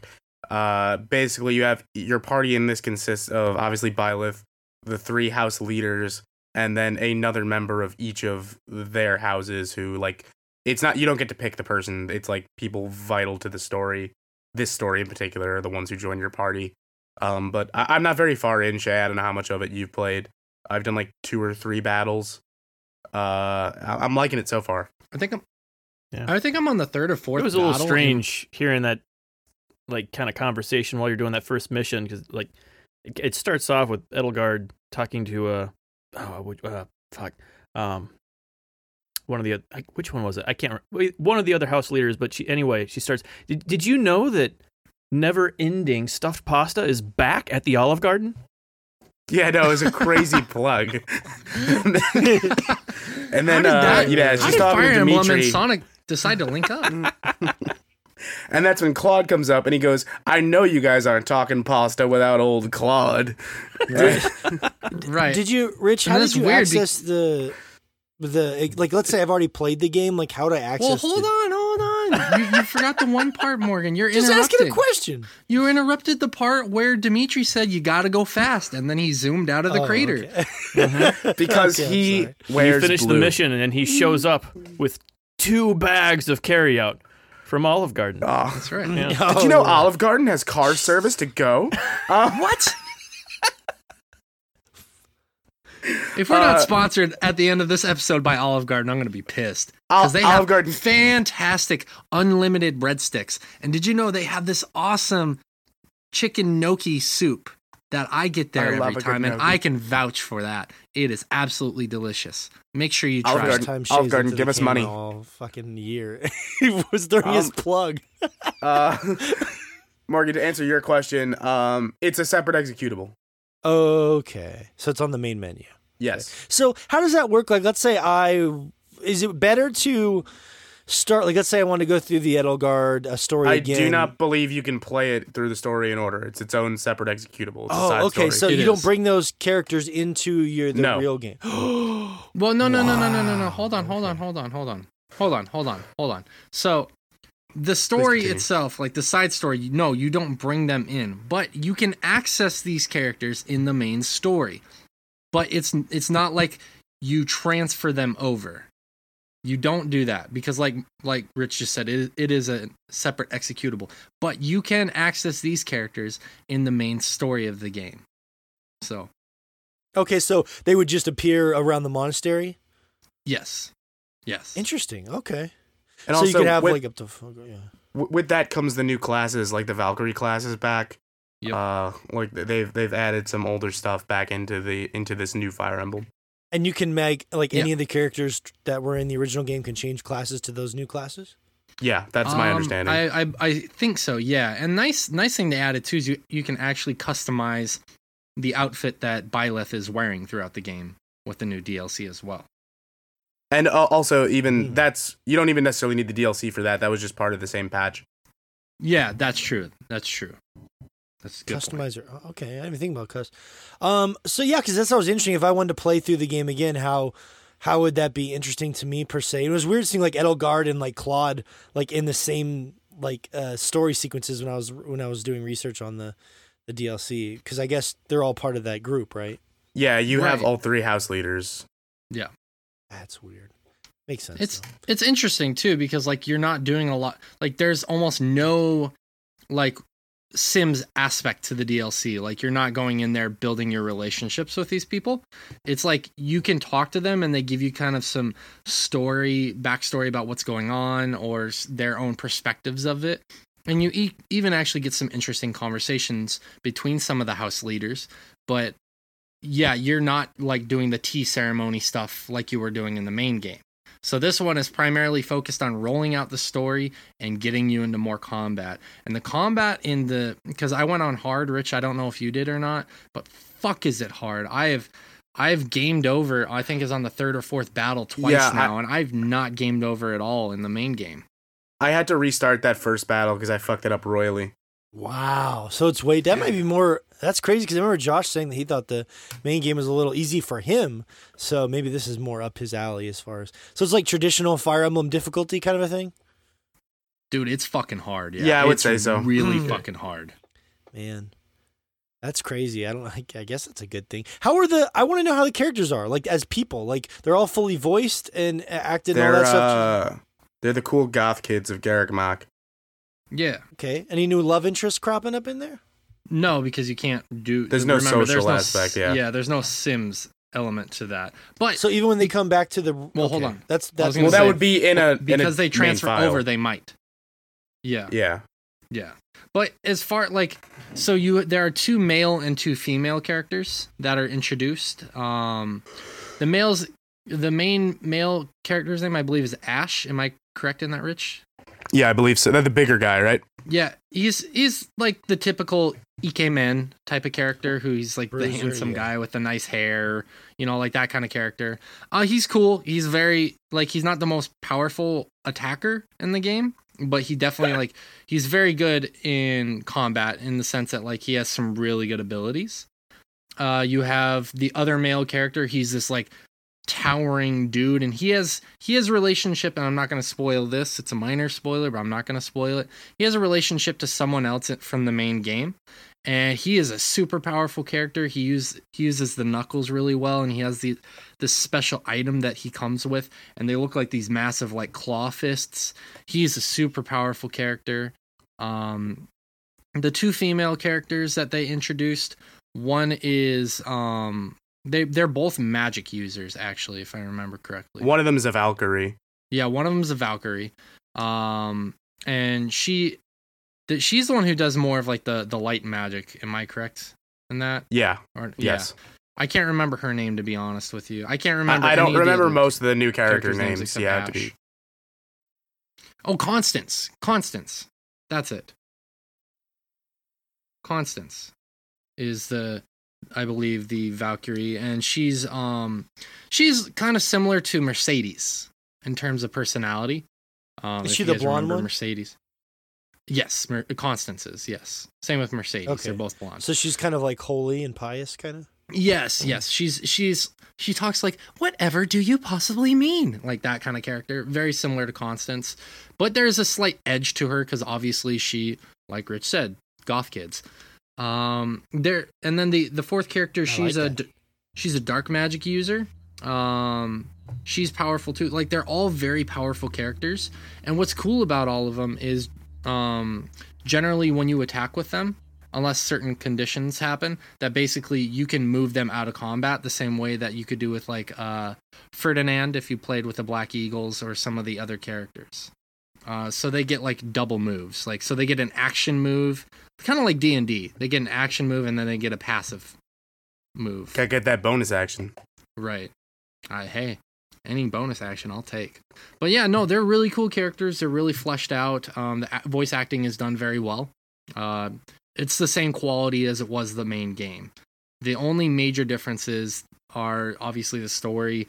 Uh, there's no sim element to the side stuff, and then the difficulty is ramped up a ton. At least it Well, was for me. The Yeah, I- important I thing feel to the same way. distinguish. Sorry, Mayor. The important thing to distinguish is that there are sim elements from what I'm reading, but you would just play the game like normal, and those people are in Garreg Mach. So you're right. If you play the side story specifically, it is a contained thing, but it Well, looks that's like what we're saying. I mean, the expansion is the, Yeah, the side exactly- story. Like Yeah. that, right, that, that's what we said. what all you're talking about is like there's no new content. They're just you can access them in the main game now. We're we're talking about the actual expansion, which has no sim elements. But yes, but I would imagine if you can like uh if they go into the main game, I would imagine you can still have conversations with them and build relationships with them. I'm them. sure, yeah. And and that's so that so technically there is some elements in the No. main game. No, there is. Well, in the main game, yes. and In the romance side, them and stuff. side. Yes, in the main game. In Yes, the side but stuff, no. no. Okay. You're yes, but what I'm saying is that if you buy the DLC, you're getting all that content traded over. So like, let's say I never want to play the DLC, I just want to play Edelgard's game again. I'm going to have those characters in the monastery now, Right. That's And what. that's- yeah, Yeah. that's what we told you. Yeah. and and that is yes. yeah. Yeah. so there are sim, ele- sim elements. I just want to make that clear. Oh my God. Yes, we No, said they are well, in the well, main I game. Yes. we told you that. Yes, no, but you But yes, can your you- initi- Can you like recruit these characters into your house on like a normal playthrough? Yes. Josh, Yes. I know what you're doing. I'm not going to engage you. I know what you're doing. I knew what he was doing, but I wanted to I wanted to let him it's an have it. important distinction for me because a lot of this is very confusing. I'm gonna be honest with you. I love Fire Emblem. I think this whole expansion is very confusing, and I I don't like That's that fair. part of it. That's fair. If you want to reiterate it, so for further clarity, that's fine. Yes, yes, there are some elements in I- I- that I've heard when the you guys- yeah, characters heard are added to the main game. week. Yes. yeah, yes, and that that's Mm-hmm. a big deal for me because they're treated just like anybody else in the monastery. Yeah, no, no, totally. I, I think we were just trying to make it clear that like if we're talking about this separate executable, this separate campaign, then there there's no sim element in that. Exactly.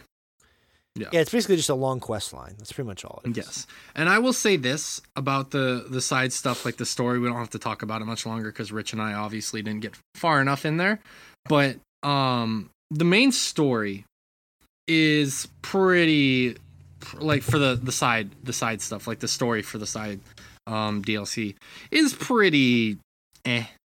Like like it starts out really interesting you learning like there's a fourth apostle and that like there's this fourth underground house and like they build up like the the interest there initially but then there's a part in there like where like oh you have to go get this item.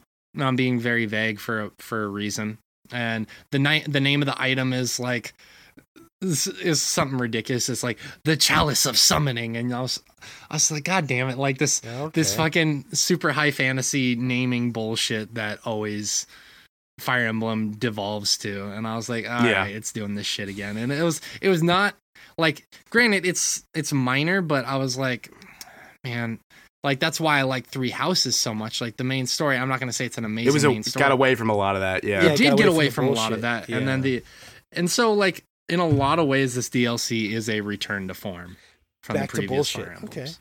Okay. Back on our bullshit. Back on the bullshit. Yep. Yep. But I mean, overall, uh, so far I'm really enjoying it. I'm not gonna I'm not gonna definitive, definitively like sit down and say yes, this DLC is worth the thirty dollars to get. I'm not gonna say that right now because I haven't finished it. Um, but I'm enjoying it so I far. played. I'm beating my fucking head against this battle that I've been doing. So I got to sit down and really like that's what I like. It's actually making me sit down and think where a lot of times when I was playing Three Houses in the battles, I didn't really want to do the battles as much cuz they weren't as compelling or difficult except the last few battles. So, yeah, I'm really excited to beat my head further. Well, I think you probably would have enjoyed Three Houses more on the higher difficulty if you were doing like the classic mode because like you really have to think a lot more about your characters like if they're gonna die because if, if they die unless you want to be you know have them gone forever you have to either rewind your steps and re- retrace things and it just makes I can't imagine playing the DLC with that on because it sounds like a real fucking pain in the ass. So. Dude, That's how I'm yeah, playing like- it. Are you the way you're really, dude? it? Fuck Oh. that, Yeah. dude, man. Fuck Yeah. that. That's what I do. That's why I rewind, man. I gotta have that perfect battle. Yeah. Well, it feel you, don't Rich. it, I'm in a battle right now. I, Rich, I don't know if you got this far, but like where if even one character dies, the battle's over with. So like, no, I'm. That's not what I'm up to yet. You must. You must be a little ahead so of me. you're you're you're probably at the battle right before that, but there's a battle where like it's tur like you have 10 turns to get to one point on the map and then you have another 10 turns to get to another point. And like if even one character dies, the whole battle's over with. So it almost feels like it's a permadeath Fuck. like it's enforcing a permadeath playthrough Oh, on you. that is old Fire Emblem. Um, I hate that shit. Oh, fuck that.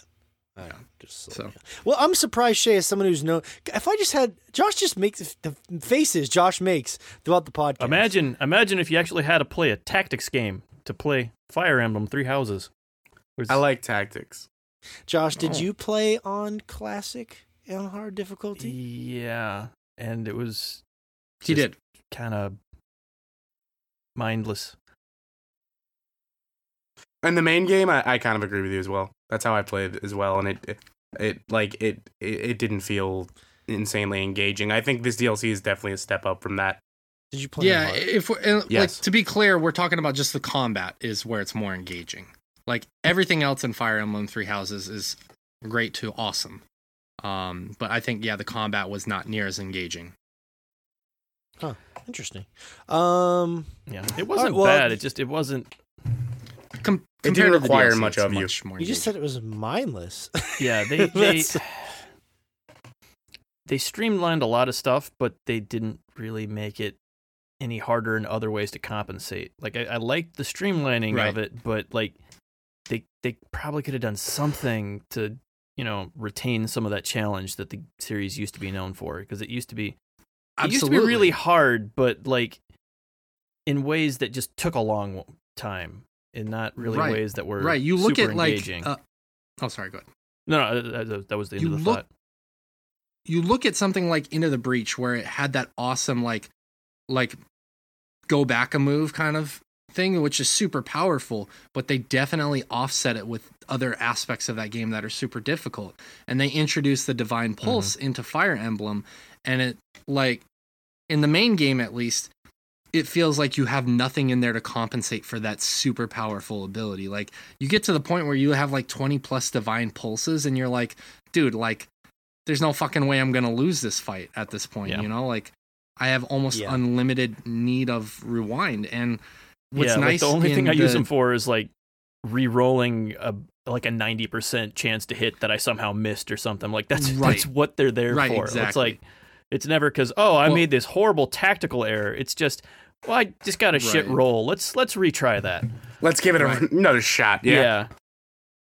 Ni- nice thing in the DLC is they only have five divine pulses, period, and Hmm. they are the right amount because like you cannot misuse those divine pulses. You need them at times. And especially like for Rich when he's playing a classic playthrough, he definitely needs them. So I need to five save my divine boys. pulses.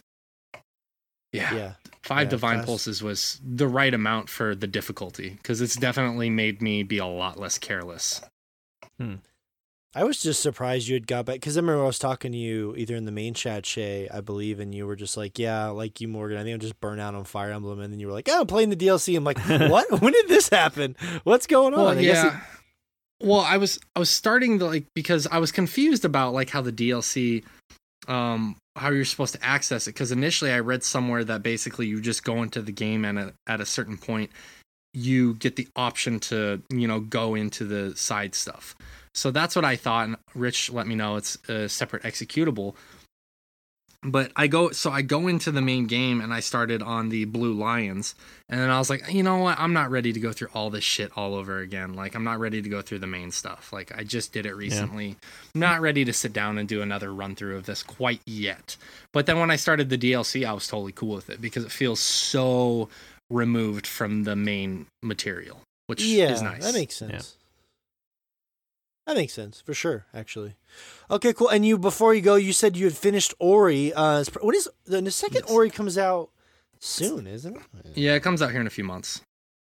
Few Um, months. Oh wow. but yeah, pushed back. Huh. I've been wanting to play Ori for about four years now, and I just kept like pushing it off, pushing it off, pushing it off, and then uh, um, our good buddy Matt let me know that it was on uh, Game Pass, and I was like, cool. Uh, it's not a nothing better than right now to play it.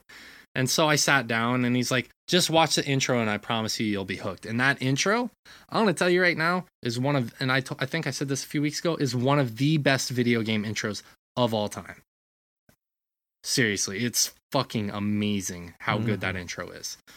Um, yeah, absolutely loved that game. It it felt like I wish I had played it when it released because it feels like a great precursor to things like uh, Owlboy and Hollow Knight. It is a it feels like a really good precursor to some of those uh, newer um, platformer Metroidvania style games for sure. Yeah. It actually looks like the sequel drops March 11th. That's right. It does. Yeah. I, I knew it was here pretty soon. I couldn't remember exactly. But it is a great game, dude. Uh, I loved it. The the story is pretty simplistic in that basically you are trying to look for, look for a way to stop the evil that's going on in the forest and revive your friend. And that's pretty much the whole story. It's very simplistic, but it's very poignant and moving. Uh, the game is absolutely gorgeous. I, I it still blew my mind even in the middle of it that all of it was hand painted and hand drawn, which is like um yeah, it was amazing. It was amazing to see that someone put that much time and detail into making a game all by hand. Absolutely gorgeous game. The music is uh I wouldn't say it's my favorite music, but it's quality. It's very quality uh, music. It's music that you kind of come to expect from those kind of games, but it's still great. Good to great, depending on which track you are getting at which point in the game. I believe. Did you feel differently, Josh? It's really good. Um, like a few of them especially stand out. Um, like the uh, the uh, the escape from the tree is, is handled so so well. Um, because it's it's one of the challenging moments, but the way they handled the soundtrack through there, even though you're restarting over and over again, um, Yeah. they managed to they managed to make it build an intensity as you as you go higher but without you know having you have to start the track over every time you die it's it's done really well. Like it's one of those things that it could be really frustrating but the way the music is handled actually it it pulls you through that. And you know it, it keeps you it keeps you engaged the whole time just because it's it's handled so well. Um For sure. Yeah. For sure. The sound production, especially with how they handled and the music production with how they handled that was quality. And especially the part you're talking about. I know exactly what you're talking about because that's it's one of the final points in the game. Mhm. Um yeah, it was handled very, very well uh, in terms of the audio and sound and music production. And just that sequence in general, like some of the sequences that happen in this game are intense and incredible at the same time. And even though some of them are frustrating, like that that tree sequence you're talking about was very very That's got some frustrating for me. Tough platforming in it. It does. good. It does have some very tough platforming, but it was so rewarding to finish it. I loved finishing Mhm. it. It didn't feel completely unfair. It felt like you were taking literally every piece of knowledge and ability that you've gained up to that point and applying it, even if it's one jump or it's one slide or it's one manipulation of some uh some aspect of the the level that you're trying to achieve there. It was Yeah. very well handled. That's always a great feeling when games can pull together like everything you've learned up until that point and you just get that synergy and you're like, wow. You're like, this is fucking great. So Absolutely, mm-hmm. absolutely. And this game does such a good job of it too, man. It does such a good job. And I will say this cuz I I don't want to say too too much cuz I know probably a lot of people have played this game and they or maybe it would be a good idea. I don't know. I absolutely absolutely my favorite part about the game is the mood that it it sets within the player. I you know, you watch the beginning and I talked about this a little bit again. You watch the beginning movie and you're smiling as you're watching the opening movie. And then something sad happens and then you start feeling a little bit down. And then you're playing the game and there's certain story beats or there's certain parts of the main story that's going on and you just find yourself smiling or you find yourself nervous. And for me, it's been a while since I played a game where I truly, truly am like sitting there and I'm going through all of these emotions and I can feel I can feel the emotions on my face and I'm like, "Oh wow, I'm smiling like I'm grinning like a little like a child right now." And it's it's been a while since I played it played a game that evoked that much emotion in me and I could just feel it on my face and I'm like, "Oh, I'm I'm grimacing right now because I'm so nervous, or I'm smiling because I'm so happy. You know, it was Yeah. it was really cool. I think the last time I remember you saying game. that, was Yeah, no, that's Yeah. true. That's yeah, the last time I remember you saying that a game had that sort of like effect on you was probably Red Dead 2, but um, it, it's really Sneak attack. Sorry, guys. Do you want to relaunch the call? I think there's some kind of problem on my end. Some stat. Uh, uh, uh, yeah. did you move your Mi- Rich? You like leaned over like you moved. Uh, your yeah, mic no, with- I was making sure you could hear me because all these Oh. these clear problems we're having with audio. you just suddenly got so crisp and clear there. Um, okay, that's really cool. All right, well, we'll be excited for. I mean, maybe the timing won't be great for the new Ori game because it's sandwiched nine days before Doom and Animal Crossing. Sandwiched Um, before. Yeah, has It's- sandwiches it's the work? beef- as sandwiches It's classically it's- are. You know what's that kind of sandwich, Josh, where you put the lettuce on top of the bread? Yeah, yeah.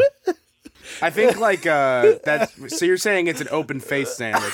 yes, that's exactly. It's an open faced sandwich that someone Exactly. had two pieces of bread for.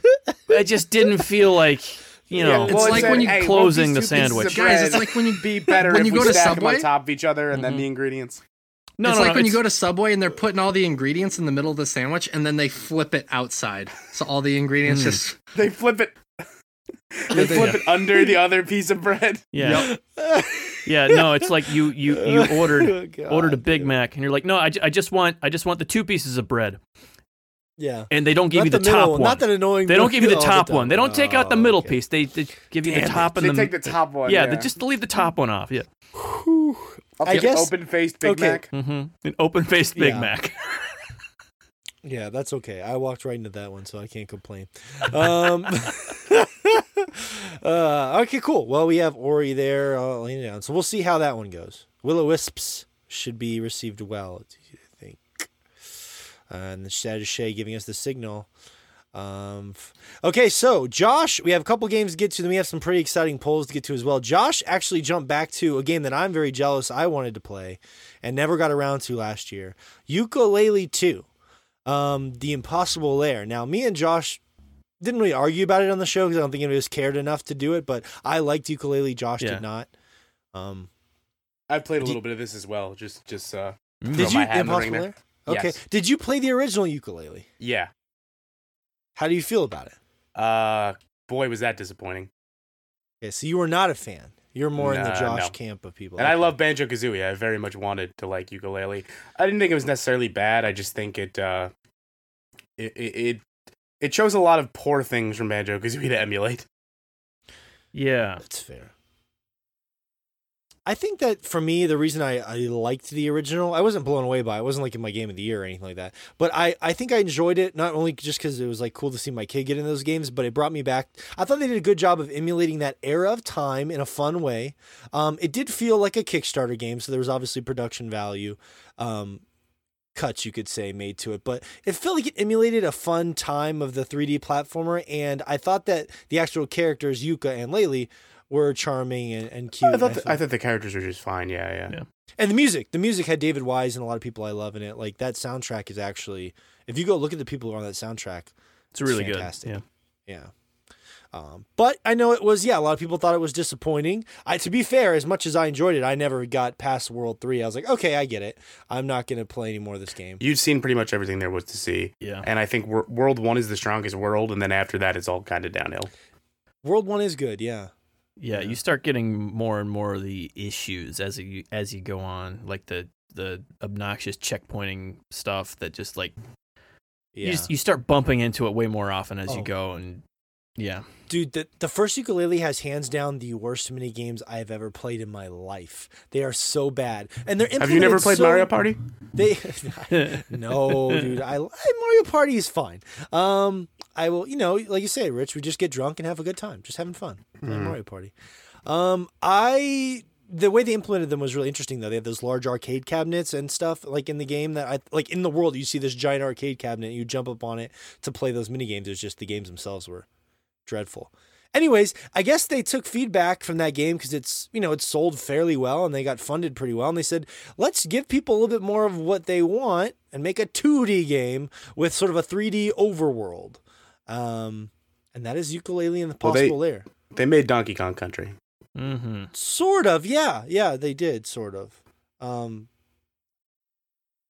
that's a loaded statement. You can't just say things like that on the show, Rich. You That's can't just true. say- you can't just say they made Donkey Kong Country, right? That's a big thing. But yes, that's what they're going for. They're going for uh, Donkey Kong Country. oh yeah. But um, I just played the demo. So how do you guys, Josh? How do you feel? Ab- how much of it have you played? How are you feeling about it? I am three quarters of the way through. It's kind of hard to say exactly how far through you are with it because it's got a sort of Breath of the Wild mechanic where you start the game and you can do the last level, last boss whenever you It's feel like you're hard. ready. The Impossible Lair. Yeah, the Yeah. impossible yeah, the lair. impossible lair. Yeah, um, and like as you go, every level you finish, um, essentially adds an extra hit that you can take, uh, in that last, last encounter in the in the impossible lair, um, as you're rescuing all these different bees who uh, will form a swarm around you and protect you from all danger, like good bees Ah. do.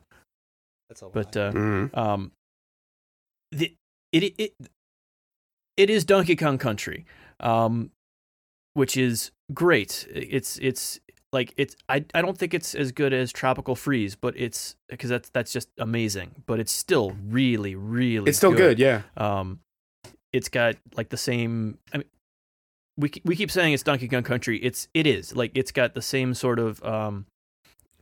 You roll off a ledge. You can jump anytime before your roll finishes. The animation, um, it feels just like that. It's got like a little hop spinny thing, sort of like Donkey Kong Country Two had. Um, not like the full glide like you had with Dixie, but similar sort of thing. It's like it's kind of it's it's streamlined. With the bat kind of fluttering you down or whatever.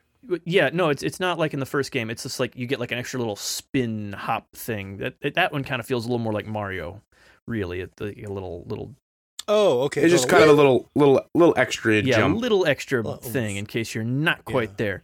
Um, but it's it's it's really good. It's really solid. It does some really cool things, like I mentioned before, with the whole try the the final level again whenever you feel like you're ready thing. That's that's neat.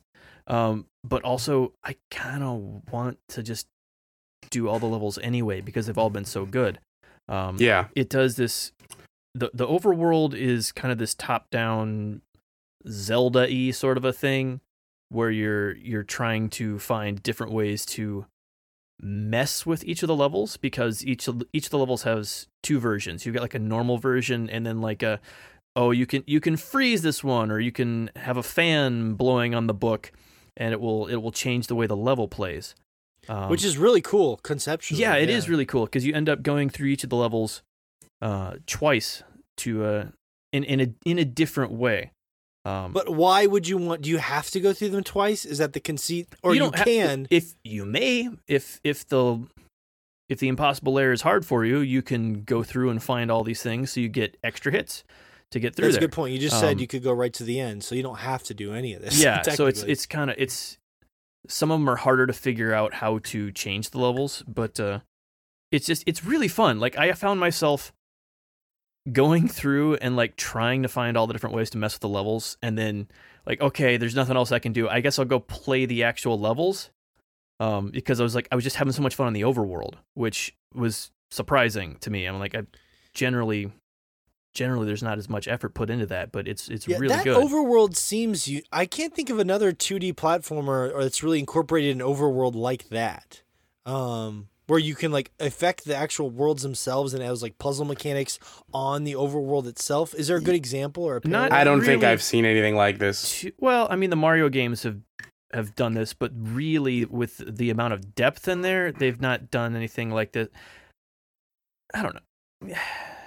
Not changing the levels as such, but I mean, they've they've done a lot of weird stuff with like hidden worlds and stuff through the Mm. years. So it's it, it really it feels like they're taking an awful lot from all the platformers as its inspiration in this one, instead of just like, oh, let's make Banjo Kazooie, even with all its problems that we've solved since then.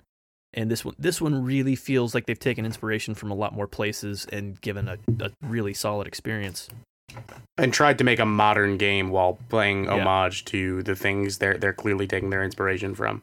Yeah, Yeah, I I really am, I want to play this game and I'm going to. I the demo I was I enjoyed it for what it was. It was just really simple. There was nothing about it that really, you know, I ran and I jumped over things. Mhm. Um I also it- think the the uh, do the last level whenever you want structure is just smart in like the age of streaming. Uh, Yeah. Like, because I, I feel like that's a very streamer thing to do. Is like we're just gonna Can go you straight. do it? can you do We're it just gonna go straight for the anything? impossible lair. Yeah. Yeah. Yeah. Yeah. It is. I feel bad for the game in a way though because I've heard mostly good things about it, especially compared to the first one. But I feel like it came out at a weird time because nobody was really talking about it. Like I had to all, dig. all of 2019 was a bad time. There were so Yeah, many pretty games much. that came out last year that I'm just Yeah. I'm still catching up on 2019 games. I only finally got to this game because I had been meaning to get it for a long time, but then it was free on the Epic Store on New Year's Eve. Oh, it was free for one Yeah. day. Yeah. Wow. That's that's badass actually. That's that's the tricky thing. It came out October and October last year was kind of crazy. Um right at the end. You know, I wish it would have came out at a better time because that that's a Morgan game. I love Yeah. I like the Yooka-Laylee and I love Donkey Kong Country. I love David. So the soundtrack is it all people returning from like all the people I love like David Wise and Grant Yeah. Kirkhope Yeah, and all those people Yep. from I think they're all Oh, still man. there, but I believe so. Yeah. there, some of the tracks on this are outstanding. Like I think better than the first one. I think um like they they have new water level music for some of the levels. The water are level one is is the It's does the stand out to me. Good. It's, It's so really good, so huh? good. Yeah. Is that David Wise? Who is that?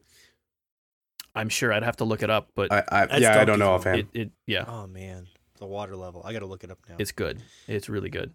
And then again, because they have the two versions of it, there's a frozen frozen version of that same level, and it, it's it's good. It, it is just so It's so very good. I I love the soundtrack to this game. Well, that sounds amazing. Um, and I'm very sad that I don't have the ability to um, experience it. So, is that it? Mm-hmm. Mm.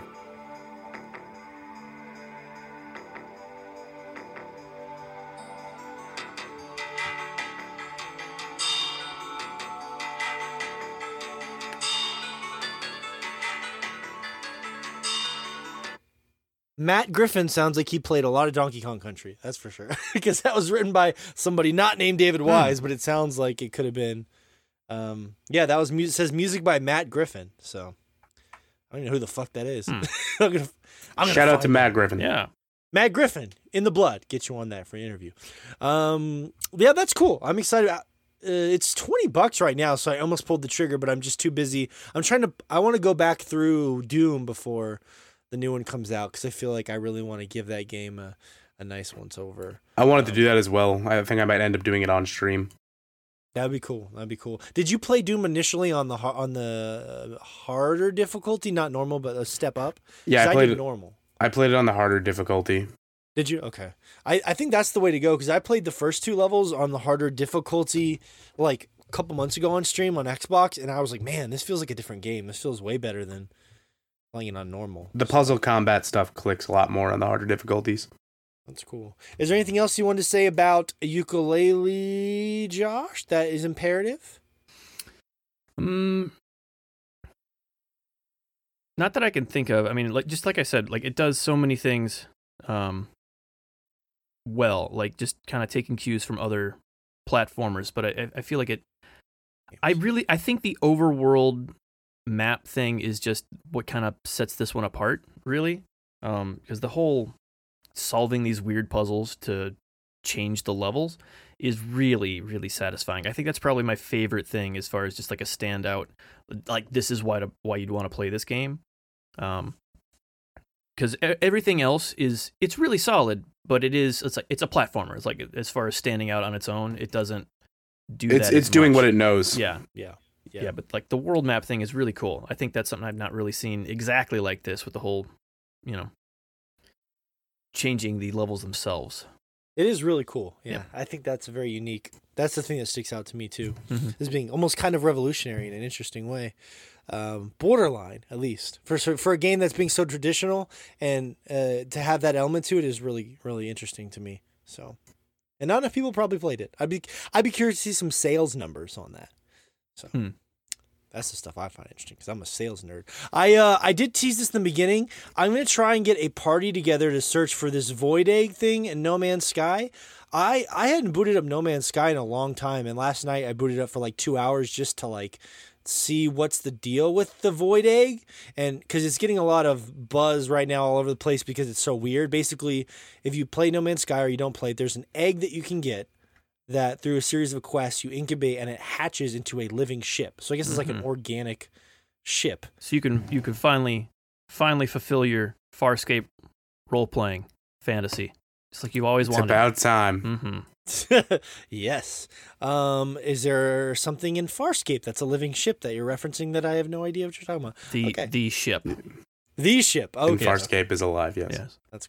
Well, it's a weird concept to me because it's like an object you're using for transportation, but it's like, are you caring for it? Do you have emotions toward it? Like living, but how this much? is not uh, this is uh definitely not the first piece of media to have the the biological living ship.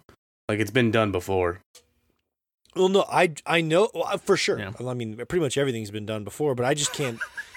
I can't think of anything Don't say things you can't take back. Everything's been done before. Um, but I couldn't think of one off the top of my head like that. I like. I guess what I'm saying is the relationship to the ship is interesting. Interesting to me. Like the way you're like, do you feel an emotional attachment to it like you would a living creature, or is it just a like a plant living? Like we're like, oh, I have a plant, but I don't really feel an emotional connection to a fucking plant. That sounds like a personal problem. Mm. I know I, Wow. should, I should. Believe me, I dated a girl that would have punched me in the face if I said that to her. I dated a plant.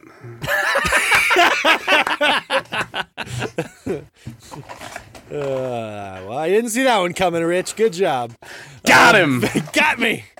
Um, but I what I found out the hard way last night is like first of all that it's weird walking into the the anomaly now, which is the new like hub station place. There's people everywhere. There was like twenty to thirty real People are playing this game.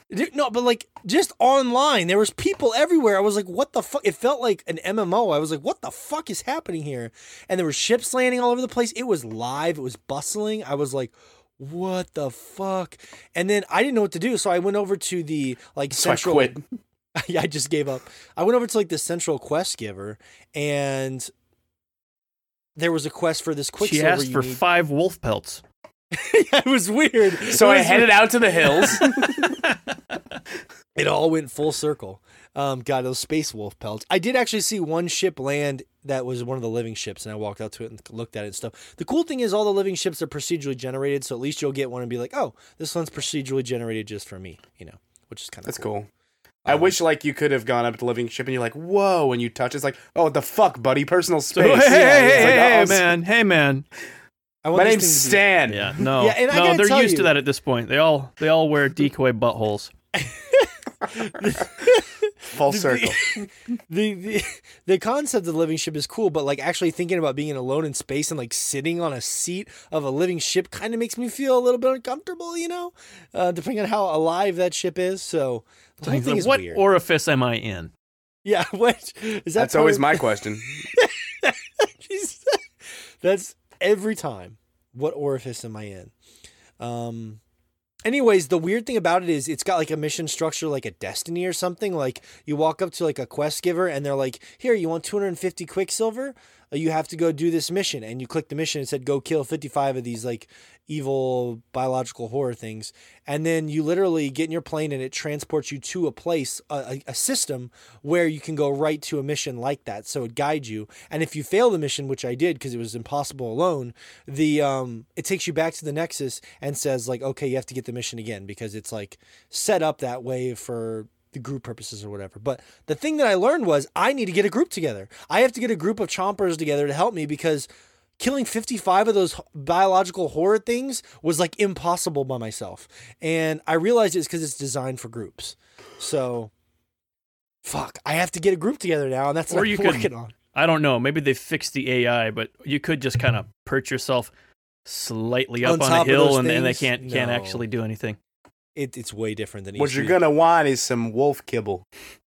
Wolf Gibble, lure, bait him in. Oh man, that'd be fun. No, Josh, like Bait I used in, to, club 'em from behind. I used to break those little eggs open and take all those little jewels inside and make all that money. But they patched it because people were breaking the economy. I think now those things are fucking crazy hard. And you can even if you get on the roof or whatever, they shoot you from there. It's fucking crazy. Like I don't even know what they're shooting me. with, spitting at me. They're like scorpions that like spit at you or whatever. Mm-hmm. Scorpions. All right. Space, space Known for their spitting. Yeah. Well, they they look like space scorpions, but they I'm pretty sure it's Because they got them big mouths on their tails that Yes. they spit from. tail sting, mouth spit, apparently.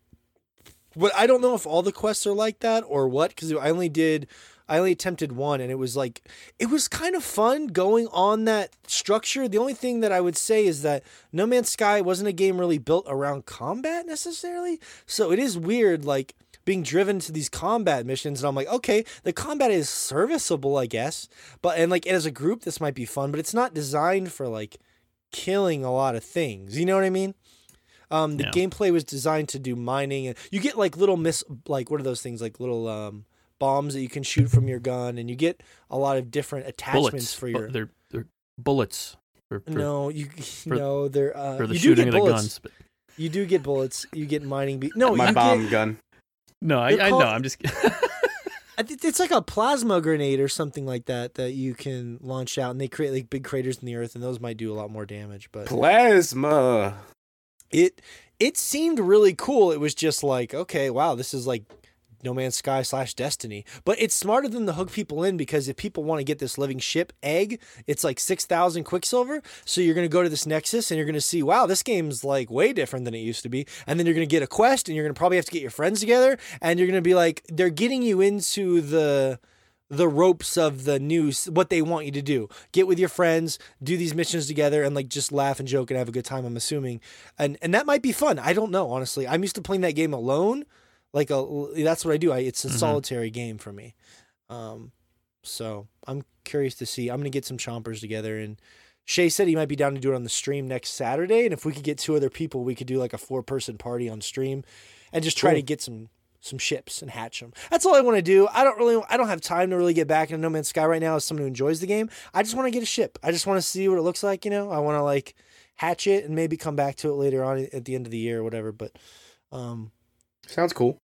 I got to give them credit because I thought it would be done after the VR thing. I, I, they're they are surprising me with how long they're really committed to this thing, and then like a living ship update would have been the last thing I would have guessed that they would have really went for. So, I mean, they seem to really just be plugging away. They seem to just love working on the game because they just They've got a community and they have plenty of reason to keep shipping content. So good for them. yeah rabid people like me that are always wanting to check stuff out. It's a very the thing though. It's so much different than when I first started playing the game, and some people will like that, some people won't. Like me and Josh liked.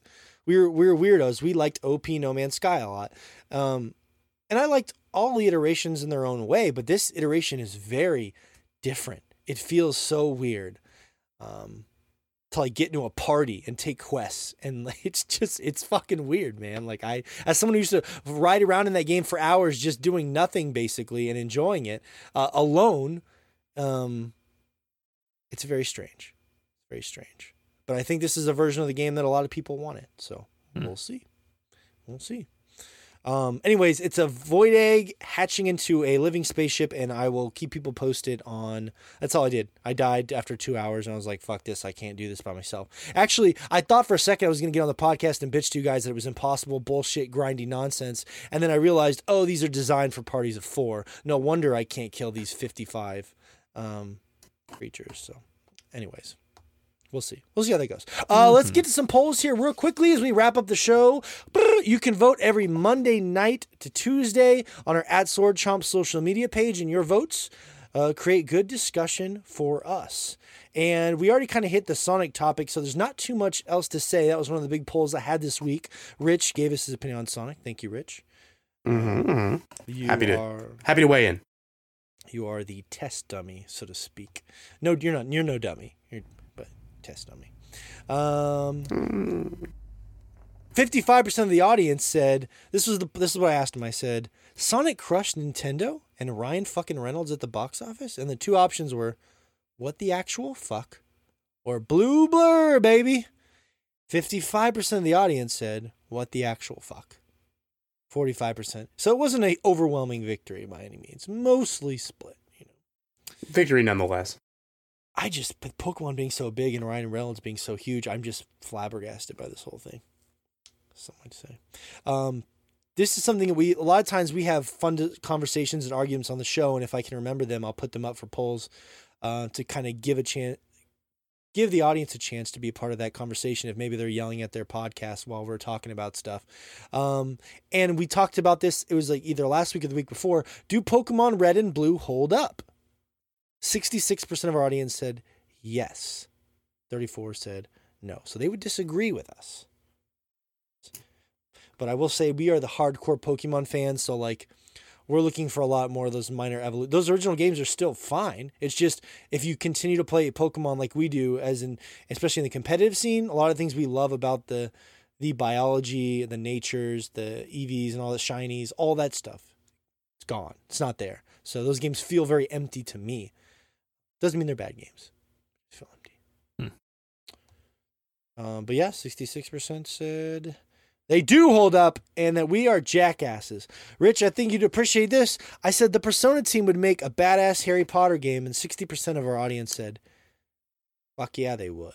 Um, Rich also messaged me. What did you tell me? You had the same thought. Yeah, no. Um, uh, this was this has got to be two, three years ago at this point.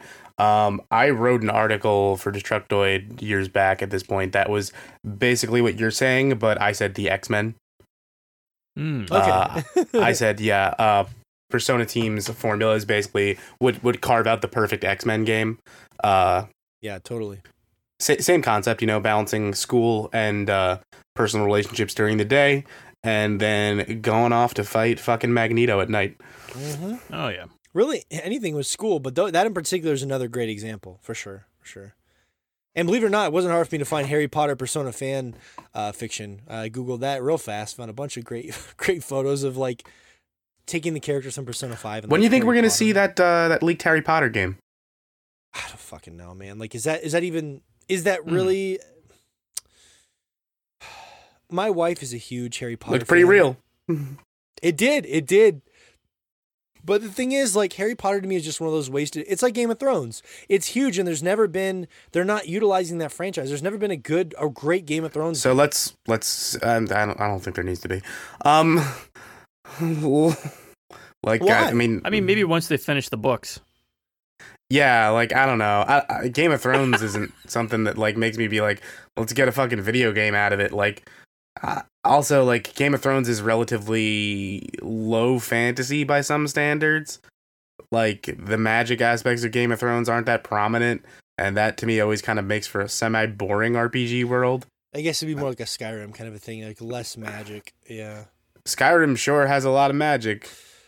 Uh, well, give, I'm trying to think of a good video game example of something even less magic than Sky. Well, that, okay, when you get farther into The Game of Kingdom Thrones, game that came out a couple years ago. Kingdom. Oh, Kingdom Come Deliverance. Yeah, that one. that has Oh, no magic at all. Yeah, yeah, that, well, where that you game- just I like that you game. get to role play as a serf. I tried to and love be a that shit game farmer. So hard. I got Um, knocked off my horse. It was Mhm. funny. Yep. That's the game. That's your review on the back of the box. Got knocked off my horse. It was a good time. 10 out of 10. I threw a bunch of shit at somebody's house, or somebody did. I remember that. Somebody threw shit. I let this girl get killed because I wasn't sure what was happening. Yeah, it was very confusing. That's. That's my review of the intro of Kingdom Come Deliverance. Yep, yep. Um. Anyways, I think that like, I'm curious to see what personas the team is the next their next move is because It's Persona 6. uh, they just but they need to do something. I would love this is. I don't think they do. You keep you say you're the only person I know who says that about Persona. Like I think they need to see do something like entirely new. And like I don't think they do. Well, I first of all, I don't know if that's true. I would say that Catherine is my favorite game from them as a whole. I like Cubert too. Uh, Mhm. But I do. I'm not saying they can't do a turn-based relationship kind of game. I just would love to see them. They can't do the high school thing again. Yeah, absolutely can. No, they Rich, come will. on. Oh, You've- you've said can't that do again the high and school again. thing again. So your suggestion is they do a high school thing, but with magic. no, I don't. See, you're Yes, uh, like yes. I what you you've brought this up to me before that you think like they need to ditch the high school thing, and I don't agree with that at all. Why? Why? Um, I, I, I like I because I don't know what you do. What do you want? Like inter office relationships? Like the teen Yes, drama is like yeah. half of the the anime trope. It's what makes it work. Um, Well, uh, The- Catherine showed they could do like young adults really well, and I thought that was pretty interesting. Catherine's problematic for a number of other reasons we're not going to get into here. Uh, Excuse me, that was me and Josh's game yeah, of the Catherine, year. Catherine fixed the gameplay, is what that fixed. But uh, anyway, I like Cubert too. Yeah. I like. I'm, I'm not going to tell you I think Catherine's a bad game. It just if we want to talk about story elements, there's another Yeah. number of problems with Catherine we should not unpack here. Um, That's been a long time. I can't. the only the only uh, way, and I've I've talked about this before. I don't know if I've talked about it here. Um, the only way I would want a non high school focused Persona game is I would want a direct sequel to Persona Four. Um, with that cast coming back, and I would want it to be about sort of the reemergence of personas, where the the investigation teams reunited in Inaba, and maybe have it be about Nanako, uh, actually get, getting a persona, something along those lines. I I think there's a story that could be told there, like a copycat killer in Inaba. Well, I, Oh, I think there's value in that, Rich, but I just think you're t- you're probably a s- t- you're too close to Persona. All right, you're uh, like, look, I tell I love those Is, games. there, is there such a thing? I, but for three, four, five, I'm just please just give me something besides high school melodrama. it's like I, I That's know we all. have a big audience, but what if we tried to draw in an older, edgier crowd? I'm sure they would love what we do.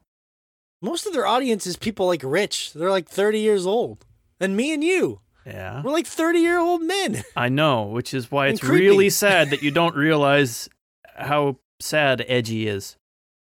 Yes. I don't, I don't, I don't want edgy. I just, I think I think you're asking to shake up a formula that doesn't need to be sh- like shaken up at all. That that's No. I just the formula can stay the same, but you would just transfer the setting. You know, you could. again we're talking about like anime storytelling tropes. I just there's it, it, it's tried and true. And so you're I defending anime storytelling tropes. So as an anime expert, yes. God damn it, Rich! I you're killing me here. Uh, all I'm asking is a different setting, and you can have everything else that the Uh, game Morgan does. doesn't want to be creeping on underage girls anymore. Is what this all boils down to. Yeah, Because well, the creeping, the creeping is going to happen either way. He'd just like Yeah. to not feel so bad about it. Yeah, I'm trying to evolve, Uh, Rich, as a official person. statement would be Lego my persona. Oh God. Look, Cut the creeping off at the source. unfortunately, um, Yeah. All that's probably going to happen. We'll get a bunch of high schoolers again. Now, guys, if you um, know about this, you know this is an important detail to put in. Uh, March is coming up, so for most of April, all I'm going to be talking about on the podcast is Persona. Uh, April? Well, I mean, I'm going to be spending a long time playing Persona Is- Five: The Royal. Isn't that when Final Fantasy 7 remake is coming out? Well, that too. So you know, nothing but RPGs and anime. Oh. I, I would think the first 200 hours of that game would have been enough for you. Ano- give me another 200, baby. Now on the pooper, you can play it on the go. no, I Um, can't. What do you mean? isn't it on the Switch? No, Oh well, that's dumb. Then why are you gonna go? Why are you gonna buy it again? for the new content.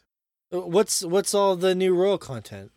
There's a bunch of new content. There's new social links. There's a new character.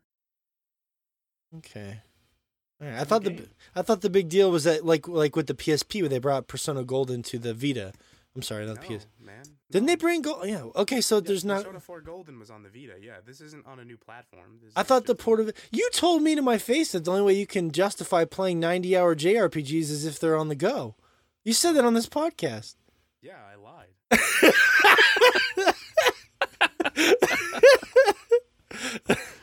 Uh, like look at something and say something. Like sometimes you need to say stuff like that, but it's not true. Yeah, you wake up, yeah. you're not painful to look at, and then you, and you go on with your day. Uh, is Dan Houser leaving Rockstar a bad sign for the company's future? 61% of our audience said no. 39 said yes. Now this is this stat's going to blow your mind, Josh. I'm sure Rich is aware of this. This is true, Josh. Grand Theft Auto 5 sold 20 million copies last year. It was released in 2013. It sold more copies last year than any year before. That's fucking 20 million is like more than games coming out now are selling on the high end. That's Who is insane. buying this trash? Yeah, I have no idea. Like I that makes know. less sense to me than Call that of plays Duty. That game. Like I mean, I I, I even- get yeah. there's still the online portion of it, but like It's supposed to be a younger crowd or something. I don't know. I have no idea. yeah, Like I'm not trying to hate Like, on I- it, but it's I'm with no, you it's guys. like- Like, I don't. yeah, like part of it is I'm trying to hate on it, but another part of it is I've never met any of these people. Like you'd Yeah, think we would have bumped into them at some point. Like who is? Well, they're no, they're out there and they're lying to us. Hmm. They just they don't want to admit it. That's okay. Yeah. You know what? we That's probably I have will- met them. They're just uh, yeah, Yeah. Yeah. they're lying about it. That's yeah. That's how you know you have I- a problem.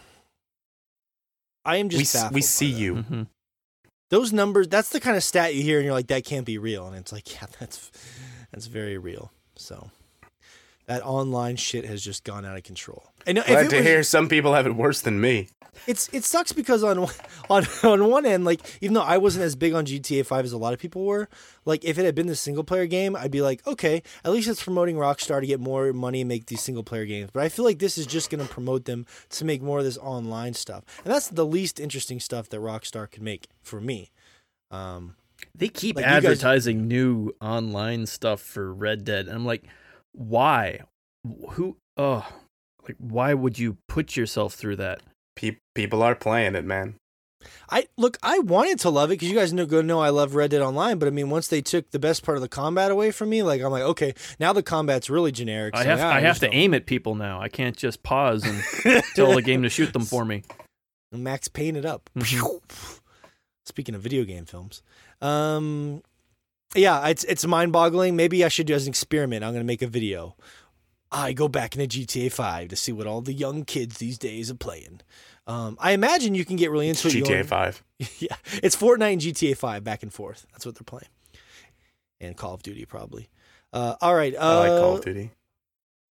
I mean, I need to play the new one because everyone's like, "Oh, it's so good looking. Oh, it's great. Best Call of Duty in years." Like, I don't even know what that means to me. Uh, It's the, the the multiplayer is pretty compelling. I'm actually excited for the um the battle royale stuff to drop.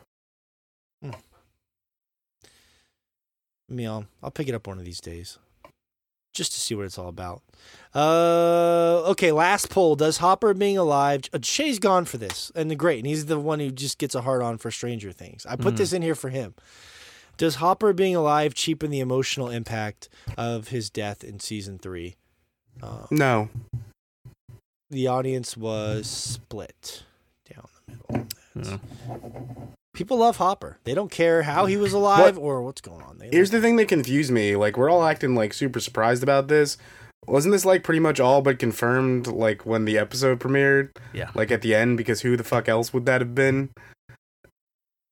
well, in They that will have a big teaser, and it'll yeah. No, it's just a new character you've never met before. That'll be that'll be the answer. Like no, it's it's like Yeah, we know uh, how we know how TV works at this point. Like it's that's like the only person it can be. But It's like it's like at this point I think I've become a computer that should be writing television for the CW because if I ever see like a CW show on, I can predict its plot beat for beat, and I'm Oh, like, God, God. I should work for these fucking people. they probably that's what they have. They have a bunch of riches writing that shit. No, that's an insult to you, Rich. Those yeah, thank you. No, like it's, it's formulaic TV. It's it's pretty simple. Ag- Again, it, it always just sticks out to me as like that South Park episode where Cartman's a robot writing Adam Sandler movies. It's just like uh, Adam Uh. Sandler inherits a billion dollars, but first he has to become a boxer or something. yeah, like which, our, which is why it, Gold, it was it a little down. strange. Like they've always kind of the first season did an awful lot to kind of break up some of the formulaic stuff with like it's it's an 80s thing but it's horror through all these other sitcom tropes um Yeah. which was so so cool and then as It was it's gone on it's been more and more of the sitcom tropes and kind of less of the horror um and I think it's been consistently fun along the way. yeah so like that makes it like excusable but like it, it's just when this sort of shit happens i'm always like why are we pretending like this is some super surprising revelation like i i accepted this when i finished season three as fact hmm. I look. I don't want to be the skeptical asshole here, but I feel like a lot of people are now that they have this trailer can look back and go, "Oh, I knew it was Hopper all along." Now, I will say this: there are communities of legions of message board fanatics that were trying to figure out who the American was in that little preview. But I think most people after Hopper was it just really died- tough to figure out Well, I mean, why would why would Hopper die and then they would immediately five seconds later deflate that that Well, emotional die? sacrifice? we didn't see him there was die no body not. you know how tv works Oh God, I if there's no body they didn't die I that's hate TV. This is why I hate TV. I just, I just, I just don't. Y- Sure, you're not wrong. You're not wrong. I just the whole thing is just a little bit irritating to me, but whatever. I'm not. I don't care that much about it. I'm just. But I mean, like especially Hopper, because in season three, they throw away all his character development to have him become every '80s, you know, grumpy old man cliche for season three. he's like washed up magnum pi Yeah, it, yeah, like he And- and had, he had a really cool meme, character arc going through the first two seasons, and then they kind of just toss it away. And he's grumpy old dad, don't like the kids dating my daughter, like, and that it was yeah. Yeah, that could have literally been the end of the show, and I would have been mostly happy. But I don't think that's realistic in today's world. So I like Stranger Things a lot. Believe me, I, I when they come out, I watch them all. Pretty. It's one of the few things me and my wife enjoy watching together. So like we go through them pretty quickly, and I just, yeah, I don't really put it up on that high pedestal like some people do, but I, I really enjoy, I really enjoy how, I enjoy the first of all the music is fantastic and the the general vibe and, and the mystery behind like what the fuck is going on is always interesting to me. Um, and there's some really fucked up shit like last year with that. Who's that uh lifeguard guy who like went all crazy in the last season? I thought that was kind of an interesting thing they were playing with. Um, fuck, I can't remember his name now. He billy was like, yeah, Billy, Billy, yeah. Um, the, and you know, it's it is an excellent, a mostly excellent show. But you guys feel like it's kind of gone downhill progressively. Oh, yeah. since. No, like yeah yeah the first season is excellent, excellent. The second season's really good. Third season's not good. It's it's not. It's not good. Um, Wow. Okay. no, like, uh, yeah, like you were saying, the whole you sit down with the family, sit down with you know, sit down with your wife and watch it. We did that, you know, couldn't stop watching the first season. The second season we finished in like a week. Third season we watched an episode. Then next week we're like, let's let's try a second one. they're like, that shit didn't finish it. Like it's just it's not good. And then I Oh, you eventually never even finished. no, the- I eventually went back and watched the rest of it. I'm like, okay, let's see what happens. It's not worth going back to see. It's just the third season's not good. Um, Wow. Well, I'm glad Shay's not here. He would have been crying, Josh. Mhm. So it's a good thing that he's gone. Um, all right. Well, audience was mostly split on that, and yeah, look, it's just the big thing that was bothering me is all those people coming out saying like, "We knew he was dead." I'm like, "Oh, we knew he wasn't dead." Okay, well then, if everyone knew he was alive, then why would it have been this big reveal? But to be fair to those people, there are It are shouldn't these- have been. Is kind of what I'm saying. But it, like- but I mean, they assume that most people thought he was gone. Otherwise, it wouldn't have worked. I, you know? I think Yeah. they're idiots. Then well, that's you know, no, I mean, at least that's consistent. Like I get, I get if you thought that, like I don't know. Again, the whole.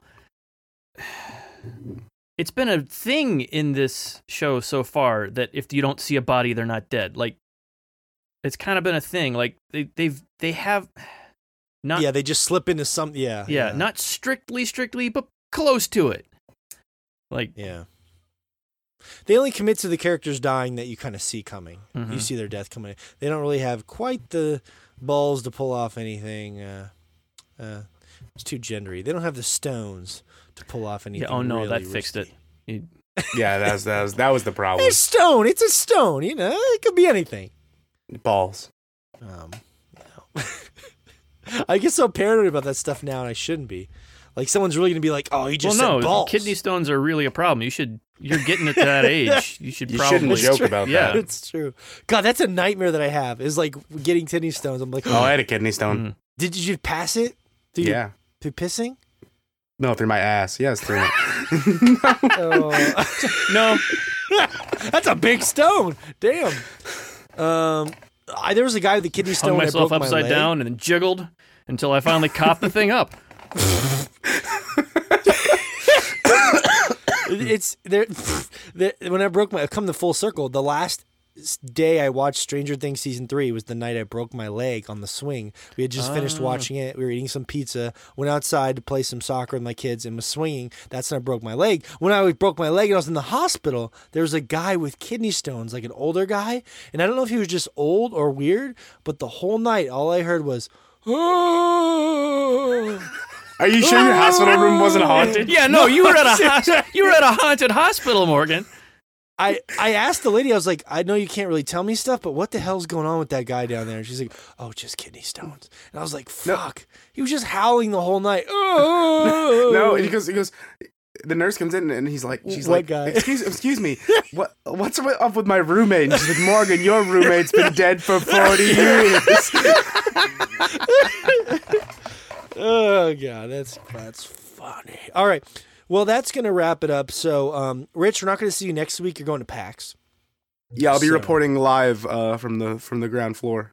Mm-hmm. We got some surprises in store for that, so that should be a lot of fun. Any content he can give me that we're happy with is going to be going all up over the gram. So uh, I was I was really excited to uh, tell you guys about my first hands on with The Last of Us 2, but that's, that's not going to happen now. Oh, it's so aggravating. Fucking Sony. Every week, Sony does something that pisses me off, and yet here I am shoving their big black cock down my throat. You were worried about the. Never mind. Um, you, uh, Balls I was mean, the I- issue. black I- dogs, man. uh, regardless of how you feel about Sony pulling out of PAX East, I won't I won't give them too much shit on it. Um, for like trying to protect employee health and all that. Uh, little a little bit crazy how last minute they pulled out. I'm interested to see how PAX Mhm. pulls out, changing the floor around. Uh, Sony had a lot of floor space. we're taking. We're taking the Sony booths. You know, it's the Chomp Chompcast booth. We're just going to be setting up there. All three, all three booths they had. all, all three. We could do that. Are you kidding me?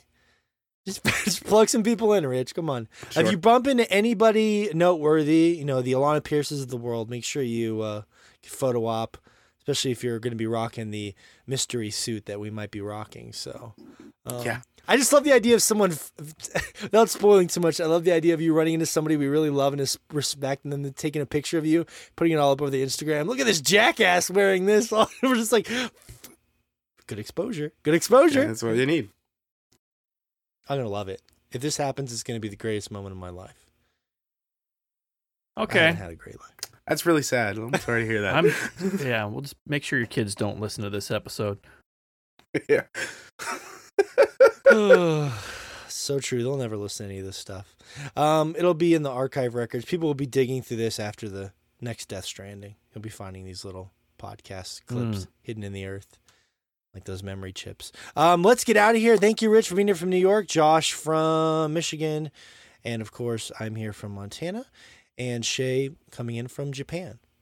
Uh, he had to run and do Japan things. So, uh, thank you for checking out the show. Again, if you want to support us, please go to patreon.com slash swordchomp. Um, you can also look for our merchandise at redbubble.com slash people slash swordchomp. And hopefully you enjoy the show and other further shows. It's going to be an incredible year. So we will see you next week for an all new Chompcast.